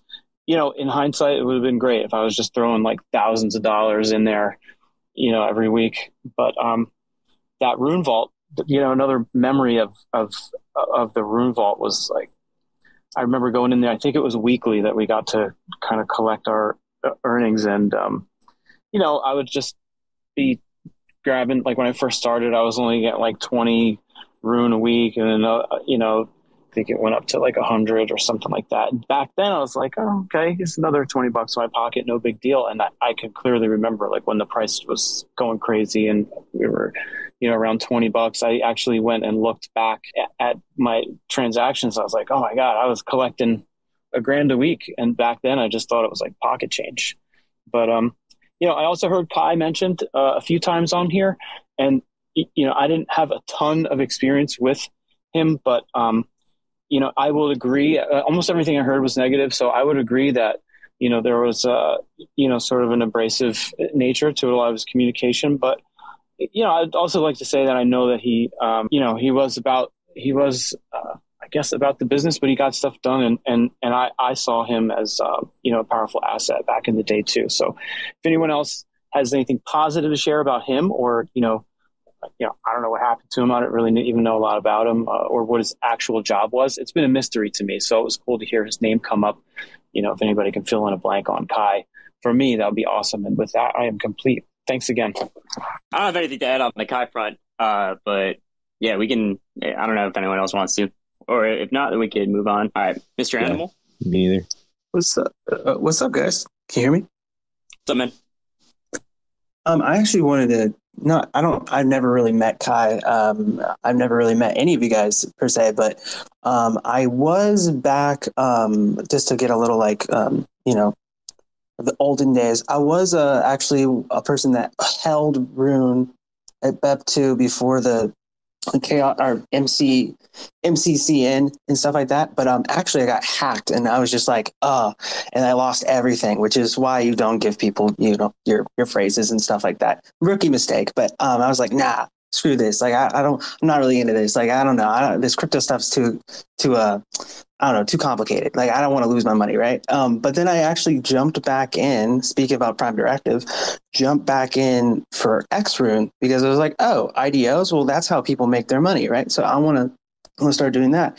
And then I started getting more into the community after that. And I was like, wow, everyone. And this is why it's kind of interesting about the Kai thing. Everyone in the Thor community is not an asshole. Like, like at least from my perspective. But I, I mean, I live in a state, I'm from America. I live in a state where probably everyone's an asshole. So like, oh yeah, you guys are relatively cool. But, but um, no, I truly like, I like, no one is really demeaning. No one's really um, sense of like, oh, you don't know what you're talking about. Like, like I, I've met so many people from other chains and, and not to shit on any chain or anything like that, but we're just like, bro, like, like what the fuck? Like, why are you here? Like, it, I'm like, well, I'm here to learn. I'm here to, to understand and how we can, you know, better whatever this may be, this, this space, this society, whatever it is. And with Rune, I'm just like, hey, I have a question. And then people are like, oh, here, let me break it down. And especially with what you guys, um, who you've deemed your um, kind of, I guess, for the lack of a better term, P R people, you know, with Chad and Familiar Cow for, you know, not necessarily THORChain specifically, but, you know, just different projects and stuff. Um, is is great. It's, you know, I, I got a degree in communication, and one of the, which I know sounds like, oh my God, like you got a communication degree? Are you poor? Um, but like the way you communicate and the way that they're able to communicate um, complex things on a more, um, I guess, broad based society, like to like, I don't want to say layman terms, but in this, to say layman terms, the ability for you guys to explain that to people makes it such an inviting experience for a lot of people. And so like, you know, I used to be whatever made me money. Now I'm like, I'm a Rune person, and now I'm not a Rune person because I think, you know, necessarily Rune is amazing. I, I do think it's amazing, but I think the community and the people who are behind it and the relationships that people could make in the community by going to an event or something. I haven't been to an event mostly because, you know, I'm working all the time, but um, is more valuable than the token itself. That's the value of the token. It's kind of like an N F T in of itself because you're building your, your, your N F T is to this party because you're a Rune holder and you know what it's like to help L P and do all what this and stuff like that. So it's just interesting. So I just wanted to say that, you know, it was a great, I had a great experience because I've had horrible experiences in crypto, either through my own stupidity or through, you know, just people being assholes. And I want to thank you guys for that. Especially that's what makes this place so, so um, successful is that you guys are building, you know, there is no like Maximus kind of thing where it's like, you know, everything that's not Bitcoin is a shitcoin. Like that's just toxic. That's just stupid. That's no different than the bank saying, you know, oh, you guys are a bunch of losers. Like it's, It's it's not it's not great. So thank you, thank you for that. Yeah, thanks for coming up, man. Uh, like yeah. Just for Chad Thoreau and and me, uh, you know, we, we weren't super early into to Rune. Like we we found this now now we're up like you know a hundred x or whatever. Yeah, we we just like me and Chad Thoreau joined a little more than a year ago before the ChaosNet launch, and just have seen what a, a what a good and novel idea THORChain is and. You know, I'm just curious and, you know, hungry to learn more about it. And then once you learn more, you just want to share that with, with other people because you re- you realize how deep it goes and what a innovation that it actually is. So, uh, you know, it, it's all just because the underlying tech is so interesting and the people here are really interesting because they put a lot of time into understanding what this is and, Uh, you know, the, the people in the THORChain community are just so smart, man. Like it's, it, it's crazy how much experience and knowledge that everyone in this community has. And it's really cool being able to hear that all the time. Just, just, uh, listening to people in this space, uh, you know, every Friday, Mondays, and then just like talking with people every other day of the week. It is just so cool being able to talk to the THORChain community all the time. It's just a bunch of rock stars, like every single corner. Yeah. Oh, yeah. No, uh, I was just going to say thanks for that. Um, it, it's great to hear, and definitely like what we're what we're all trying to do is make it simple and understandable and, and welcoming. And I think uh, I think an interesting part is, um, you know, I think that ethos is really baked into what THORChain is doing itself, right? So I think that kind of is a natural emergent property of the THORChain community, is because what THORChain is doing is fundamentally bringing all of crypto together and like actually being mutual, mutually beneficial with these other chains. Whereas the maximalism comes from every every chain thinks that every other chain is trying to take away from what they're doing, right? Like the people that are only in the Bitcoin maxi uh, mentality, they still haven't realized that other chains are solving different problems. So they still see every chain as like a threat to their solution. Um, or when you have like L ones versus L ones, like smart contract chains, like they all think the next one is uh, just something to siphon liquidity out out of theirs. And it just becomes this confrontational, tribalistic uh, argument, right? Whereas THORChain just sits in the middle like, hey, we can all succeed. And like THORChain actually brings freedom to this entire space. Um, so I think that attracts a different type of person, right? Like uh, I, I was joking around once that like like like ThorChad is like a, a, a personality type. Like it really is, because it, it it's a different, it, it just feels different than most of the crypto space, because there's there's none of that, because there doesn't have to be, because THORChain actually just adds to the whole space instead of um, you know, being competitive in a sense. So yeah, it's great to hear that, and uh, appreciate it. Yeah, just to just to add one more thing too, kind of like what you guys were saying, like both Familiar and Chad T, you guys didn't really come from this, at least that I know of, from what you guys have said, like a big liquidity moment where you made a shit ton of money and you're like, oh my God. You came from just like where I came from, which is like some person on Twitter and then got into a project and like, oh shit, this project is dope. Like that brings it more authentic than, you know, some chain hiring or having some big influencer who had a liquidity event and made a shit ton of money saying, oh yeah, that's why this chain is amazing. Cause they, They profited off of it. Like, not saying that no one's profiting off of this. I think we all are, but it's like, it's coming from a different perspective than a monetary perspective. And that makes it authentic. You know, you could buy an influencer, you could have a THORChain, you, you know, you know, the, like some people might think, and this is no, no heat to anyone, but that Chad Barraford has, you know, is is shilling this project because, you know, it's his baby, he should. And then two, he's making money off of it. But I mean, I don't I don't really think of that as like a an, a reason. I think is because he has this conviction of, no, like we need to do this, which is another thing of the authentic purpose that you guys are saying with the THORChain thing.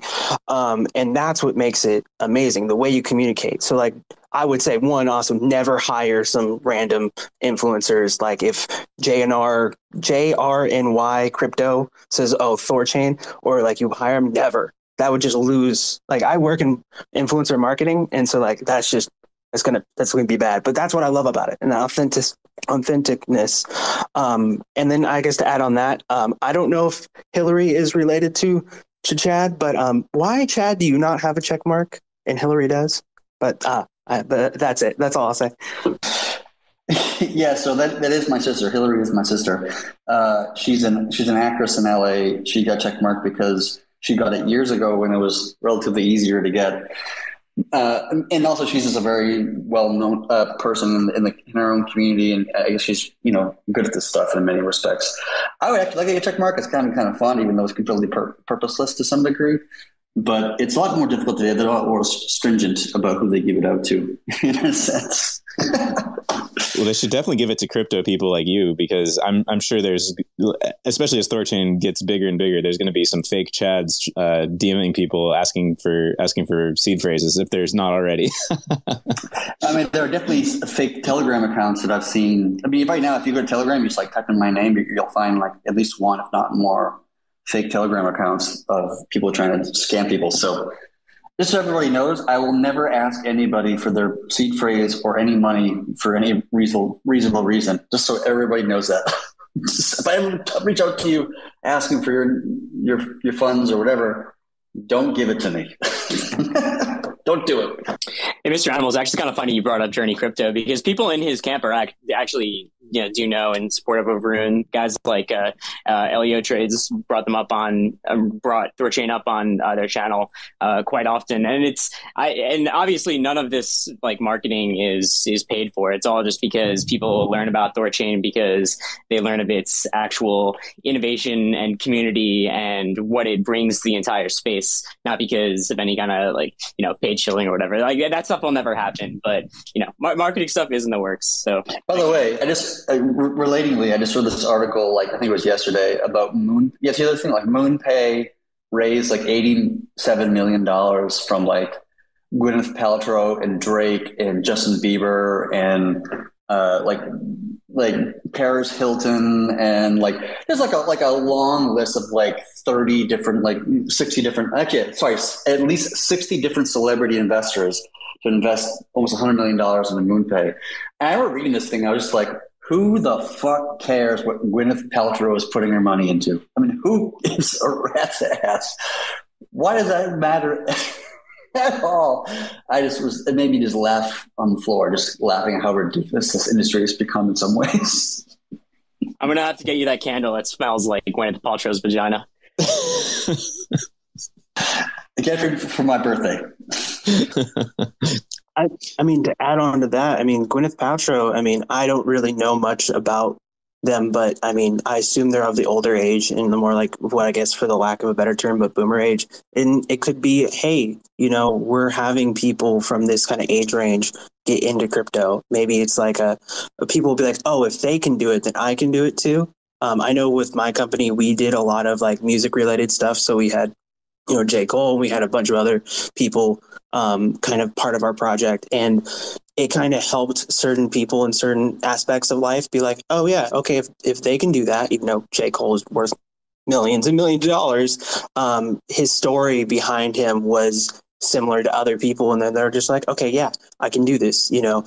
Um, I mean, it was more media and music related kind of marketing. So it, it's a little different than like, you know, some obscure not obscure, but some like older actor. But I mean, I don't know, like having people like actually the best, I think the best marketing thing for, for THORChain is have people from the community and who are from all different walks of life, different countries and stuff like that, ages and um, personalities and stuff, and like talk and do this kind of thing. Like, like you were saying, like your experience with THORChain, like how it's either helped them. Like I've gotten financial, I mean, for so much, somewhat financial freedom from from THORChain and crypto, but having their stories be told is probably the best thing and best marketing thing you could do, because it's most likely authentic, because they you don't you're not paying them, like they're it's their experience, you know, um, and using that to kind of leverage, hey, these are just normal people. I didn't know there was people from my company from Australia who were in THORChain until I was like, hey, this is me. And they're like, oh yeah,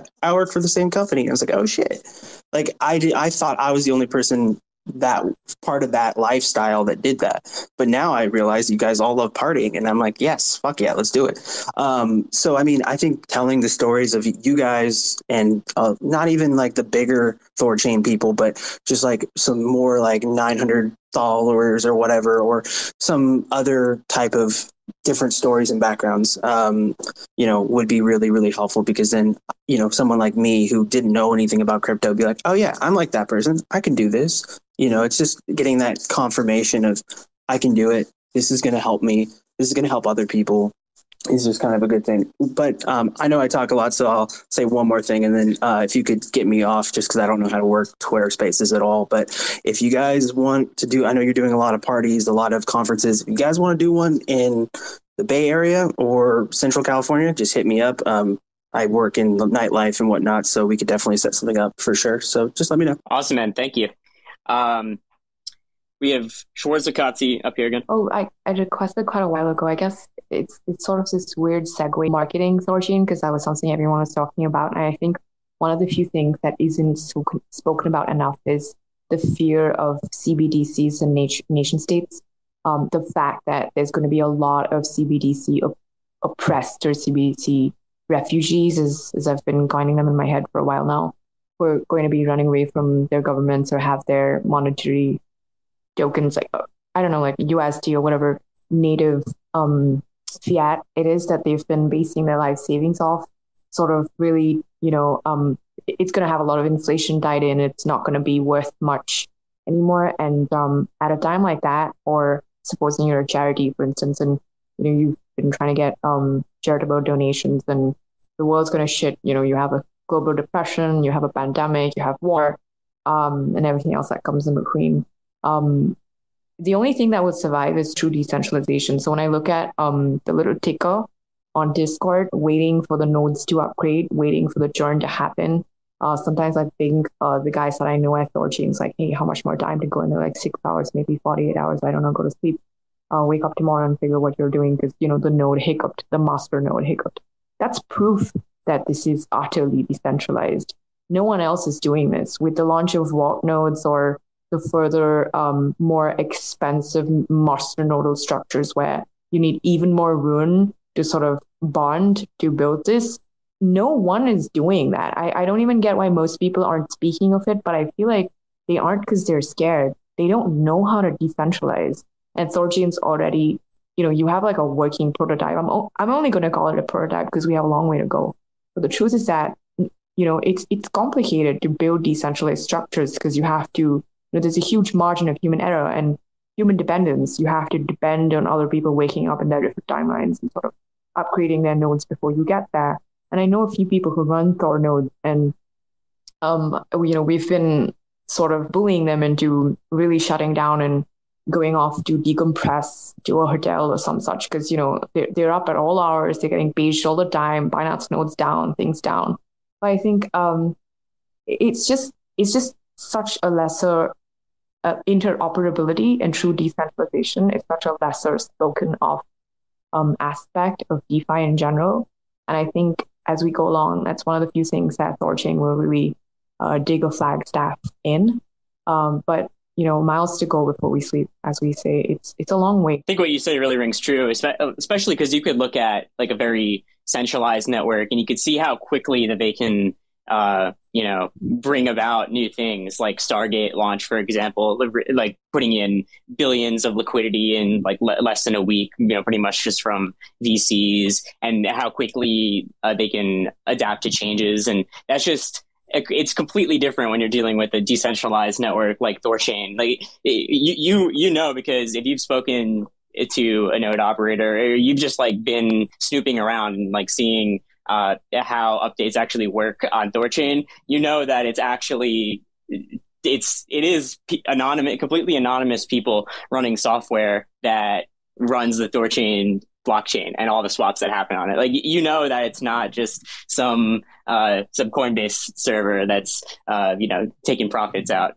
It's uh, it's pretty insane that this technology is so decentralized already, and it's such in its infancy. And I think the decentralization really gives it uh it makes it harder to bootstrap and get to where we need to be, but it gives it that but the decentralization is what gives us the longevity. Once we get there, that's what makes it, uh, you know, kind of an unstoppable force, if you will. Absolutely. Yeah, that's also why, sorry, go ahead. No, that's also why it, it's going to be hard for you guys to get mainstream, not mainstream adoption as much as mainstream shill.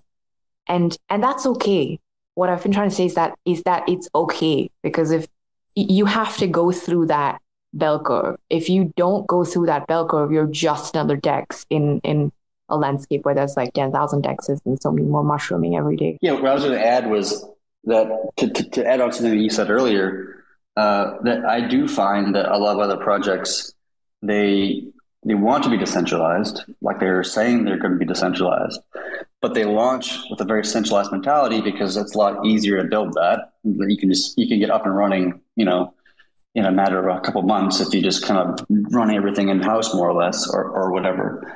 And they, but they have no a path to centralization. Like they, they say what they want to get there, and you ask them, okay, all right, what steps are you going to do to get to that place? And they're like, I don't know, we're going to figure it out some point in the future. And just like, well, that doesn't really give me a whole lot of confidence in, you know, what you're doing if you don't actually have a clear vision of your path. And I think that's one thing that makes THORChain unique, that we thought about decentralization from day one. We launched with decentralization in mind. We, we didn't want to have any team run, you know, nodes. We wanted it to be available for everybody.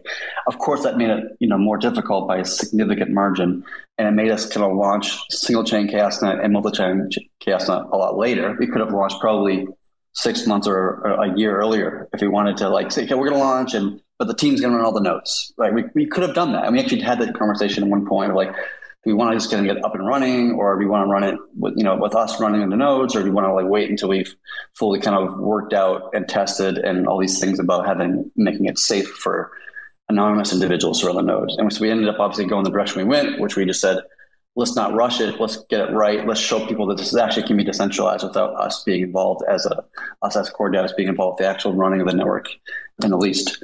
Uh, and so that, I find that common with the entire industry, especially in, in this particular area that we're in, this multi-chain area, that people are not thinking about decentralization because centralization is so much easier and quicker. And, and like, you know, you can move tons of funds like Wormhole does, you know, or whatever, uh, in, in massive quantities without actually really being quote unquote decentralized. All right. Uh, Prime Directive is up again. And then we'll have one more person up, and then we'll wrap up. Hey, thanks. I just wanted to add real quick that, um, for one, you know, Alchemix is not my project. I'm not a developer. Um, you know, I was just fortunate to be part of brainstorming conversations as a creative problem solver and uh, a meme creator. Uh, so, you know, however, that THORChain and Alchemix are, are two of my all-time, you know, favorite projects that have made the most impact on my life. Um, that I have the most personal connections to and friends in. Um, and, you know, I've heard the self-repaying loan conversation uh, come and go, you know, THORChain. And every time I hear it, I just feel it deep in my gut. And it's not just about the self-repaying loans, you know, just some of the things Alchemix is doing.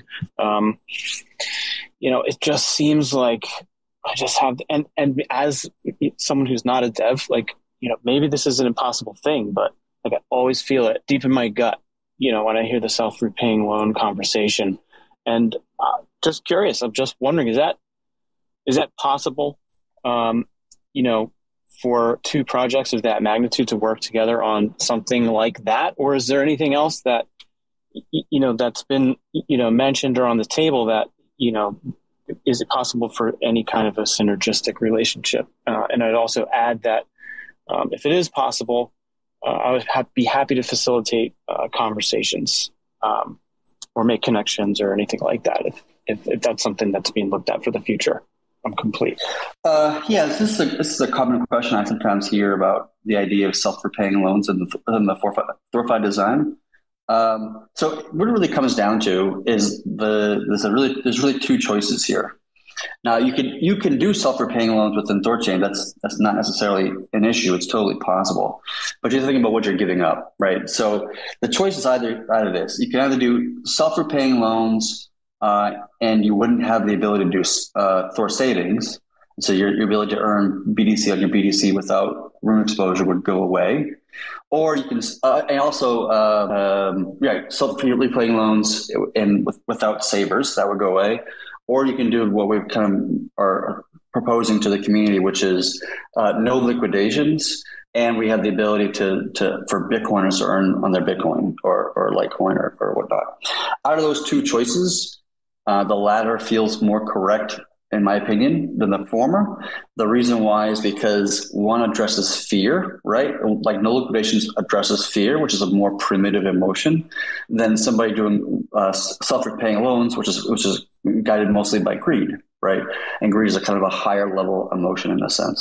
And so uh, the no liquidations with the ability for uh, savers, to me, is a much higher value proposition than uh, repaying loans without the ability to, to do savers. And you'd have to have uh, liquidations as well in that scenario. Brilliant. Thank you. It's really interesting. I never thought about that before. That's an awesome explanation, man. And it makes a lot of sense because you want people to, uh, you know, feel positive about their their choice to use ThorChain, and you know, you could make the loans auto repaying, and it's better for the people who are in who are who have taken a loan and that gets auto repaid.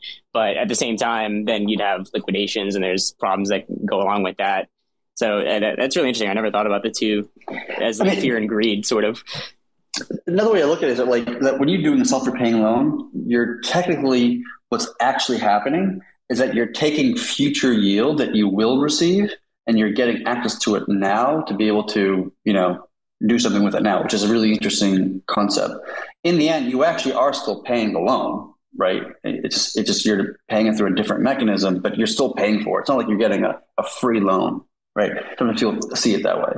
Reality is you're just getting what you will have earned in the next year. You're getting it now, which is which is a valuable thing to provide. I, I love Alchemix and what they're doing over there. It's a really great project and a great team, and I'm, and I'm a, a fan of it, although I haven't used it myself personally or most of those things in the Ethereum space. But like, um, for me, one of the goals that I wanted to see, at least in my own mentality of what I was trying to accomplish with the lending specifically, was that the biggest problems that I see within the lending space is that it's incredibly stressful. Like everybody I've ever talked to and in the lending that I've done in the past, like everybody is so stressed the fuck out when they take out a, a loan in the DeFi space in general, because of liquidations, because of like variable rate interest rates that can, you know, inflate themselves to forty percent or higher or whatever. And then like everybody gets kind of freaked out. Like it, re- it requires you to kind of constantly have your finger on the pulse of your own loan, which can kind of you know, have a ta- like a mental tax on people, right? In a matter of speaking, like it's kind of a non-tangible uh, uh, cost that you're paying that you're not really quite realizing when you took the loan out. And so what's one of the things I wanted to see with the system is like, I want to give a lending design uh, platform for the, for the entire crypto industry that gives them a loan where they can actually, you know, theoretically buy a house and not worry about it at all and be able to pay that loan back in their own due time. It doesn't have to be next year or five years or even ten years. I don't give a shit. It can be anytime you feel like it, and that's perfectly fine. And that give people the ability to do that without having any stress at all about that entire process. Like that is, to me, that is a, a form of, of, of providing a liberty to people so they can actually improve their lives and get access to a house or a car or, or something of this nature, and be able to do that without, uh, you know, an, a, an undue stress. Like to me, that is much more significant in the space and what that can provide, like humanity in itself, than the idea of like I can I can degen the hell out of this thing and like you know gain on my gains. I'm personally less less interested in degens and, and like a degen mentality in general. It's just that's not what I'm interested in. It just It's outside of the, the span of like trying to provide a service that changes humanity, that improves the human, like the human condition in a matter of speaking. And so uh, that's what I'm more focused on personally. But then that's mean everybody on the core team that feel the same way that I feel. I'm, I'm, I might be different than others, some other people, but that's just how I look about it, how I feel, feel about it, if that makes sense to people. That was beautifully put and inspiring for sure. And yeah, it's such a next order style of thinking versus like a normal DeFi loan or whatever. And uh, I know myself, and I'm sure a lot of people listening that are that are Luna fans can relate to that anxiety just in the past week or so. Like I'm I'm monitoring my my L T V uh, every day recently, and it's it's it's not fun for sure. And and the point that you made is like really powerful. Is um you know like that type of loan, like you're not going to really you know buy a house or something like that, because you're kind of more just degenning around and having it liquid, so you're ready to pay it back. Whereas um, something like a ThorFi loan, it's like you, you won't you won't have that that time pressure or that like L T V pressure.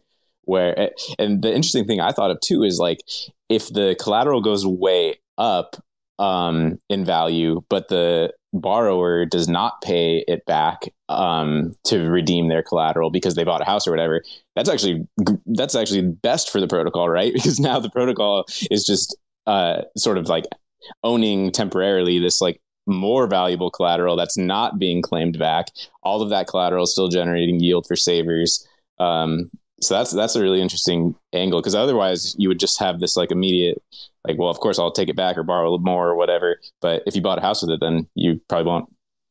Right. And all that collateral is just staying in the pools, right? Keeping them deep, which is what we all kind of want to see happen. I mean, that's kind of one of the primary goals of the network is to is to create deep liquidity pools so people can trade and do all the things they want to do. And so, like, you're right. Like, if somebody buys a house, which is obviously very expensive, and it takes them like thirty years to pay it back, which is the, the traditional house loan is like a thirty-year loan, commonly at least, depending on your style or approach, whatever. Uh, and, and over thirty years, what's going to happen to the Bitcoin price? It's going to go from, you know, the forty thousand it is now, or how the number is, to tens of millions of dollars, like in my opinion, right? And so all of that Bitcoin, it's just going to stay in the network until somebody, you know, pays back their loan and they get their Bitcoin back. right? So having no t- time limit on these loans is a, is a very freeing thing, but also a very valuable thing from the network itself, from the network perspective. Yeah. Both people kind of gain from that.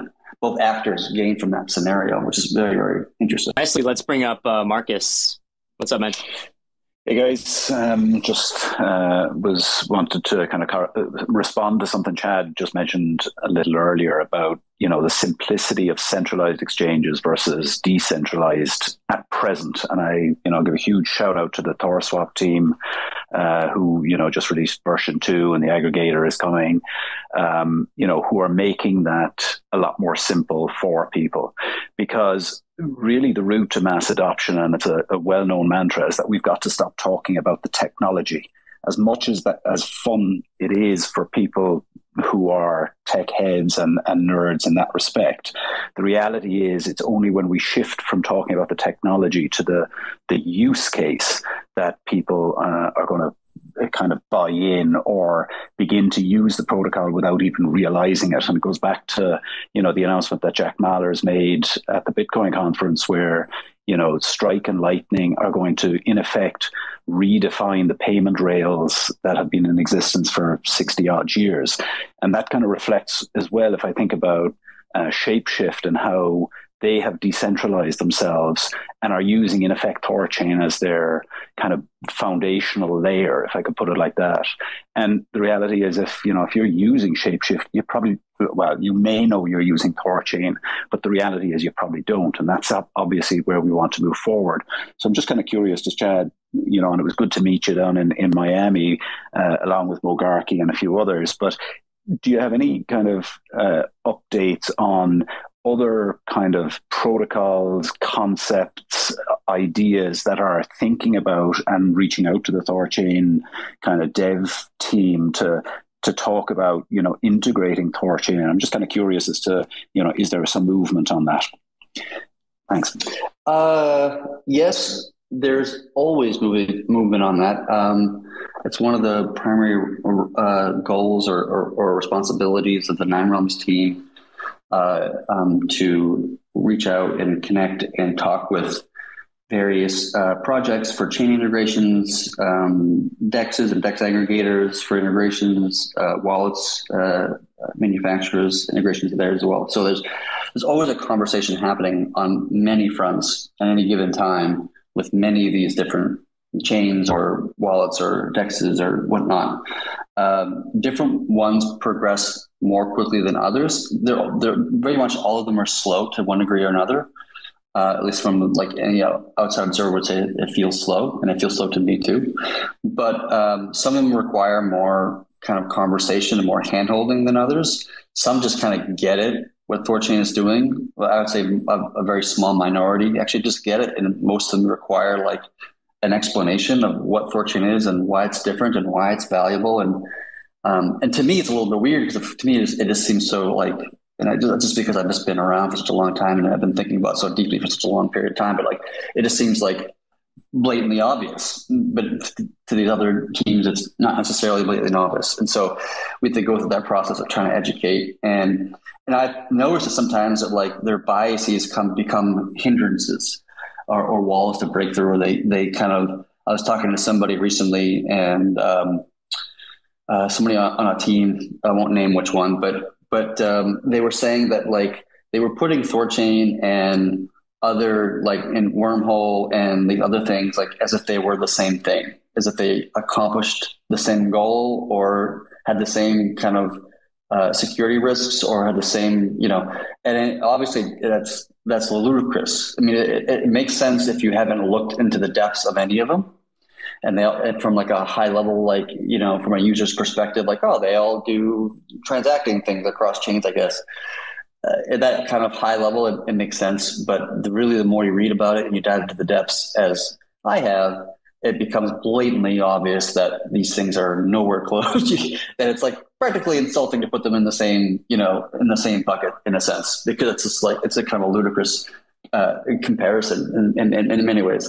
So there's always that going on and always varying degrees of success, always varying degrees of movements. Each one of these teams has their own dev cycle, their own roadmap that they have already planned out. And so where do you kind of slice THORChain in? And that, and that dev roadmap is always kind of a tricky thing. And obviously we have no control over that ourselves. We just have to encourage them to make it a high priority because of the value proposition that we're giving to their community. But that's going to be something going on for a very long period of time throughout the entire year. I'm hoping to see that the things just kind of land at different times throughout the year, and we'll see start things kind of landing. Uh, I can't guarantee anything, obviously. Everything's just in the works and everything's up in the air. But we're actively working with very, like a, a significant amount, a very large quantity of individual projects to get interactions and that kind of stuff. Integrations and that kind of stuff. Yeah, uh, I'll add a couple of thoughts. So I've also participated in a lot of these integration conversations. And I think, you know, like Chad is getting at, there's a lot of kind of um, folks reasoning by analogy for some of these things. And the the reality is that kind of like distorts, you know, how THORChain can fit into their um, these other products.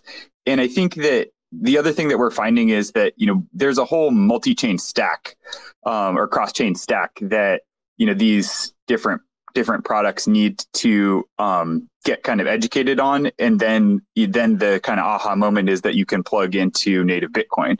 So just like getting folks to that point in a conversation can take a while. When we talk about Bitcoin, you know, they're thinking, their mental model is all around wrapped Bitcoin. And then it takes, you know, thirty minutes into the conversation before they get that it's native.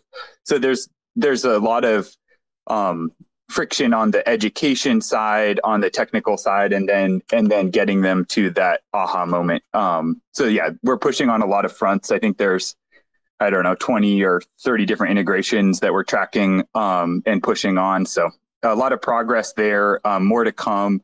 And we're also working hard on that kind of cross-chain uh, tech stack uh, so that we can explain that very easily and uh, and reduce the friction on their engineering team. Cool.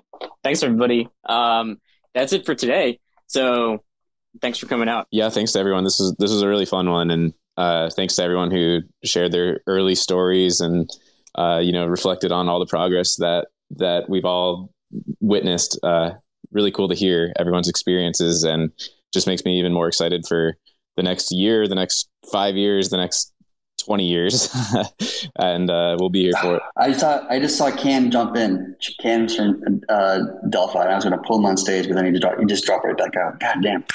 I was going to get him on stage because he's wrote this really great report about THORChain. He did like deep analysis into the actual data and metrics. That D M him real quick. I'll, I'll stay on. Uh, all right, see if I can hit him up. Yeah. Um, also, speaking of that, we need to get we, we we've been needing to get Do Kwon on one on a, a Terra launch space. that that's been uh, not happening for way too long. Yeah, Do's a, Do's a big shot. Yeah, for sure. All right, we'll say we'll say a couple minutes here. See yeah, it'll happen. I'm cool with that. I just D M'd him on Telegram to try to pull him back in. So I'd love to have him talk to the, uh, the community and just talk about what he what he found and all that kind of stuff. Um, because he, he it was a great. I mean, it was a great read. I know it's it's expensive to get. Like it's, I think the the subscription is like a thousand dollars a month, and I understand that's outside of the reach for. For, for many people, but um, but the, the the document was just like such a great read, and, and like you know, it's hard to read that thing and not feel super bullish at the, at the end of it. Yeah, and it it kind of uh, just shows that it you know obviously these aren't like paid you know shills or anything like that. It Correct. Shows that people who have very very sharp minds in this space are actively looking at THORChain and see that the value uh, of THORChain is is real and tangible, and the network is just like. Kind of still, it's still bootstrapping. You know, it's not, it's not late. It's very early. It, especially one of their points saying that uh, ThorSynths are the the most efficient uh, capital in all of DeFi is absolutely just insane. Yeah. So that report is like you can think of it as like the opposite of a moon boy. Do you know what I mean? Like where moon boys is kind of like pump shit just to pump it and and and whatever, uh, and like just. Kind of highlight the, the positive only and, and that kind of stuff. Like Delphi Digital in general, um, they don't really they're not moon boys of anything. Even though like THORChain was actually the uh, uh, uh, THORChain was the first investment that Delphi Digital made, and they actually just I didn't know this until recently until I was at the Ethereum conference. But they like they maxed out everything they had, and they just like put it on their they put even more onto their credit cards. like they went like they went like heavy in because they did this like, like super deep economic analysis of the design, and they released a report. Like, this is way back when. This is like must have been in twenty twenty at some point, where like the the Rune price was at like eight cents. Early days. I remember this too, because like they were, we had so many meetings with them, myself and other um, uh, early individuals, where they were just asked us questions like, what about this? And what about that? And like, if this happened like this, and what would happen like this? And then like this, we're constantly trying to like, it took us like many meetings and, and, and interviews, whatever, uh, to like explain every nuance and every nook and every cranny. And they just like went all in after they kind of realized the how solid the economics were, how solid the design was. It wasn't about hype and this kind of, you know, and getting Drake and Justin Bieber to, to sign online or whatever.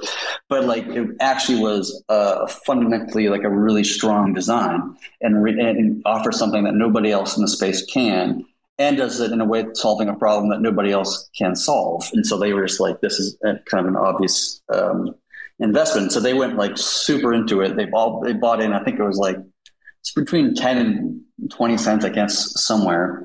And they just went super into it. And obviously the, they're doing very well uh, because the price is obviously a lot higher than, than ten or fifteen cents. But then they reutilized that funds to, to be able to invest into other interesting or, or, or like valuable projects. Right. So that does look like kind of really fascinating kind of thing of, of THORChain's success has helped to actually produce funding in a sense to other projects in the space, which is really kind of a nice little kind of cherry on top. Yeah. You think Unfo- he's going to hop on or? No, he hasn't, he hasn't replied to me. Ah, that would have been great. All right. We'll, we'll do it next time. I'll, I'll try to pull him in next, next Friday.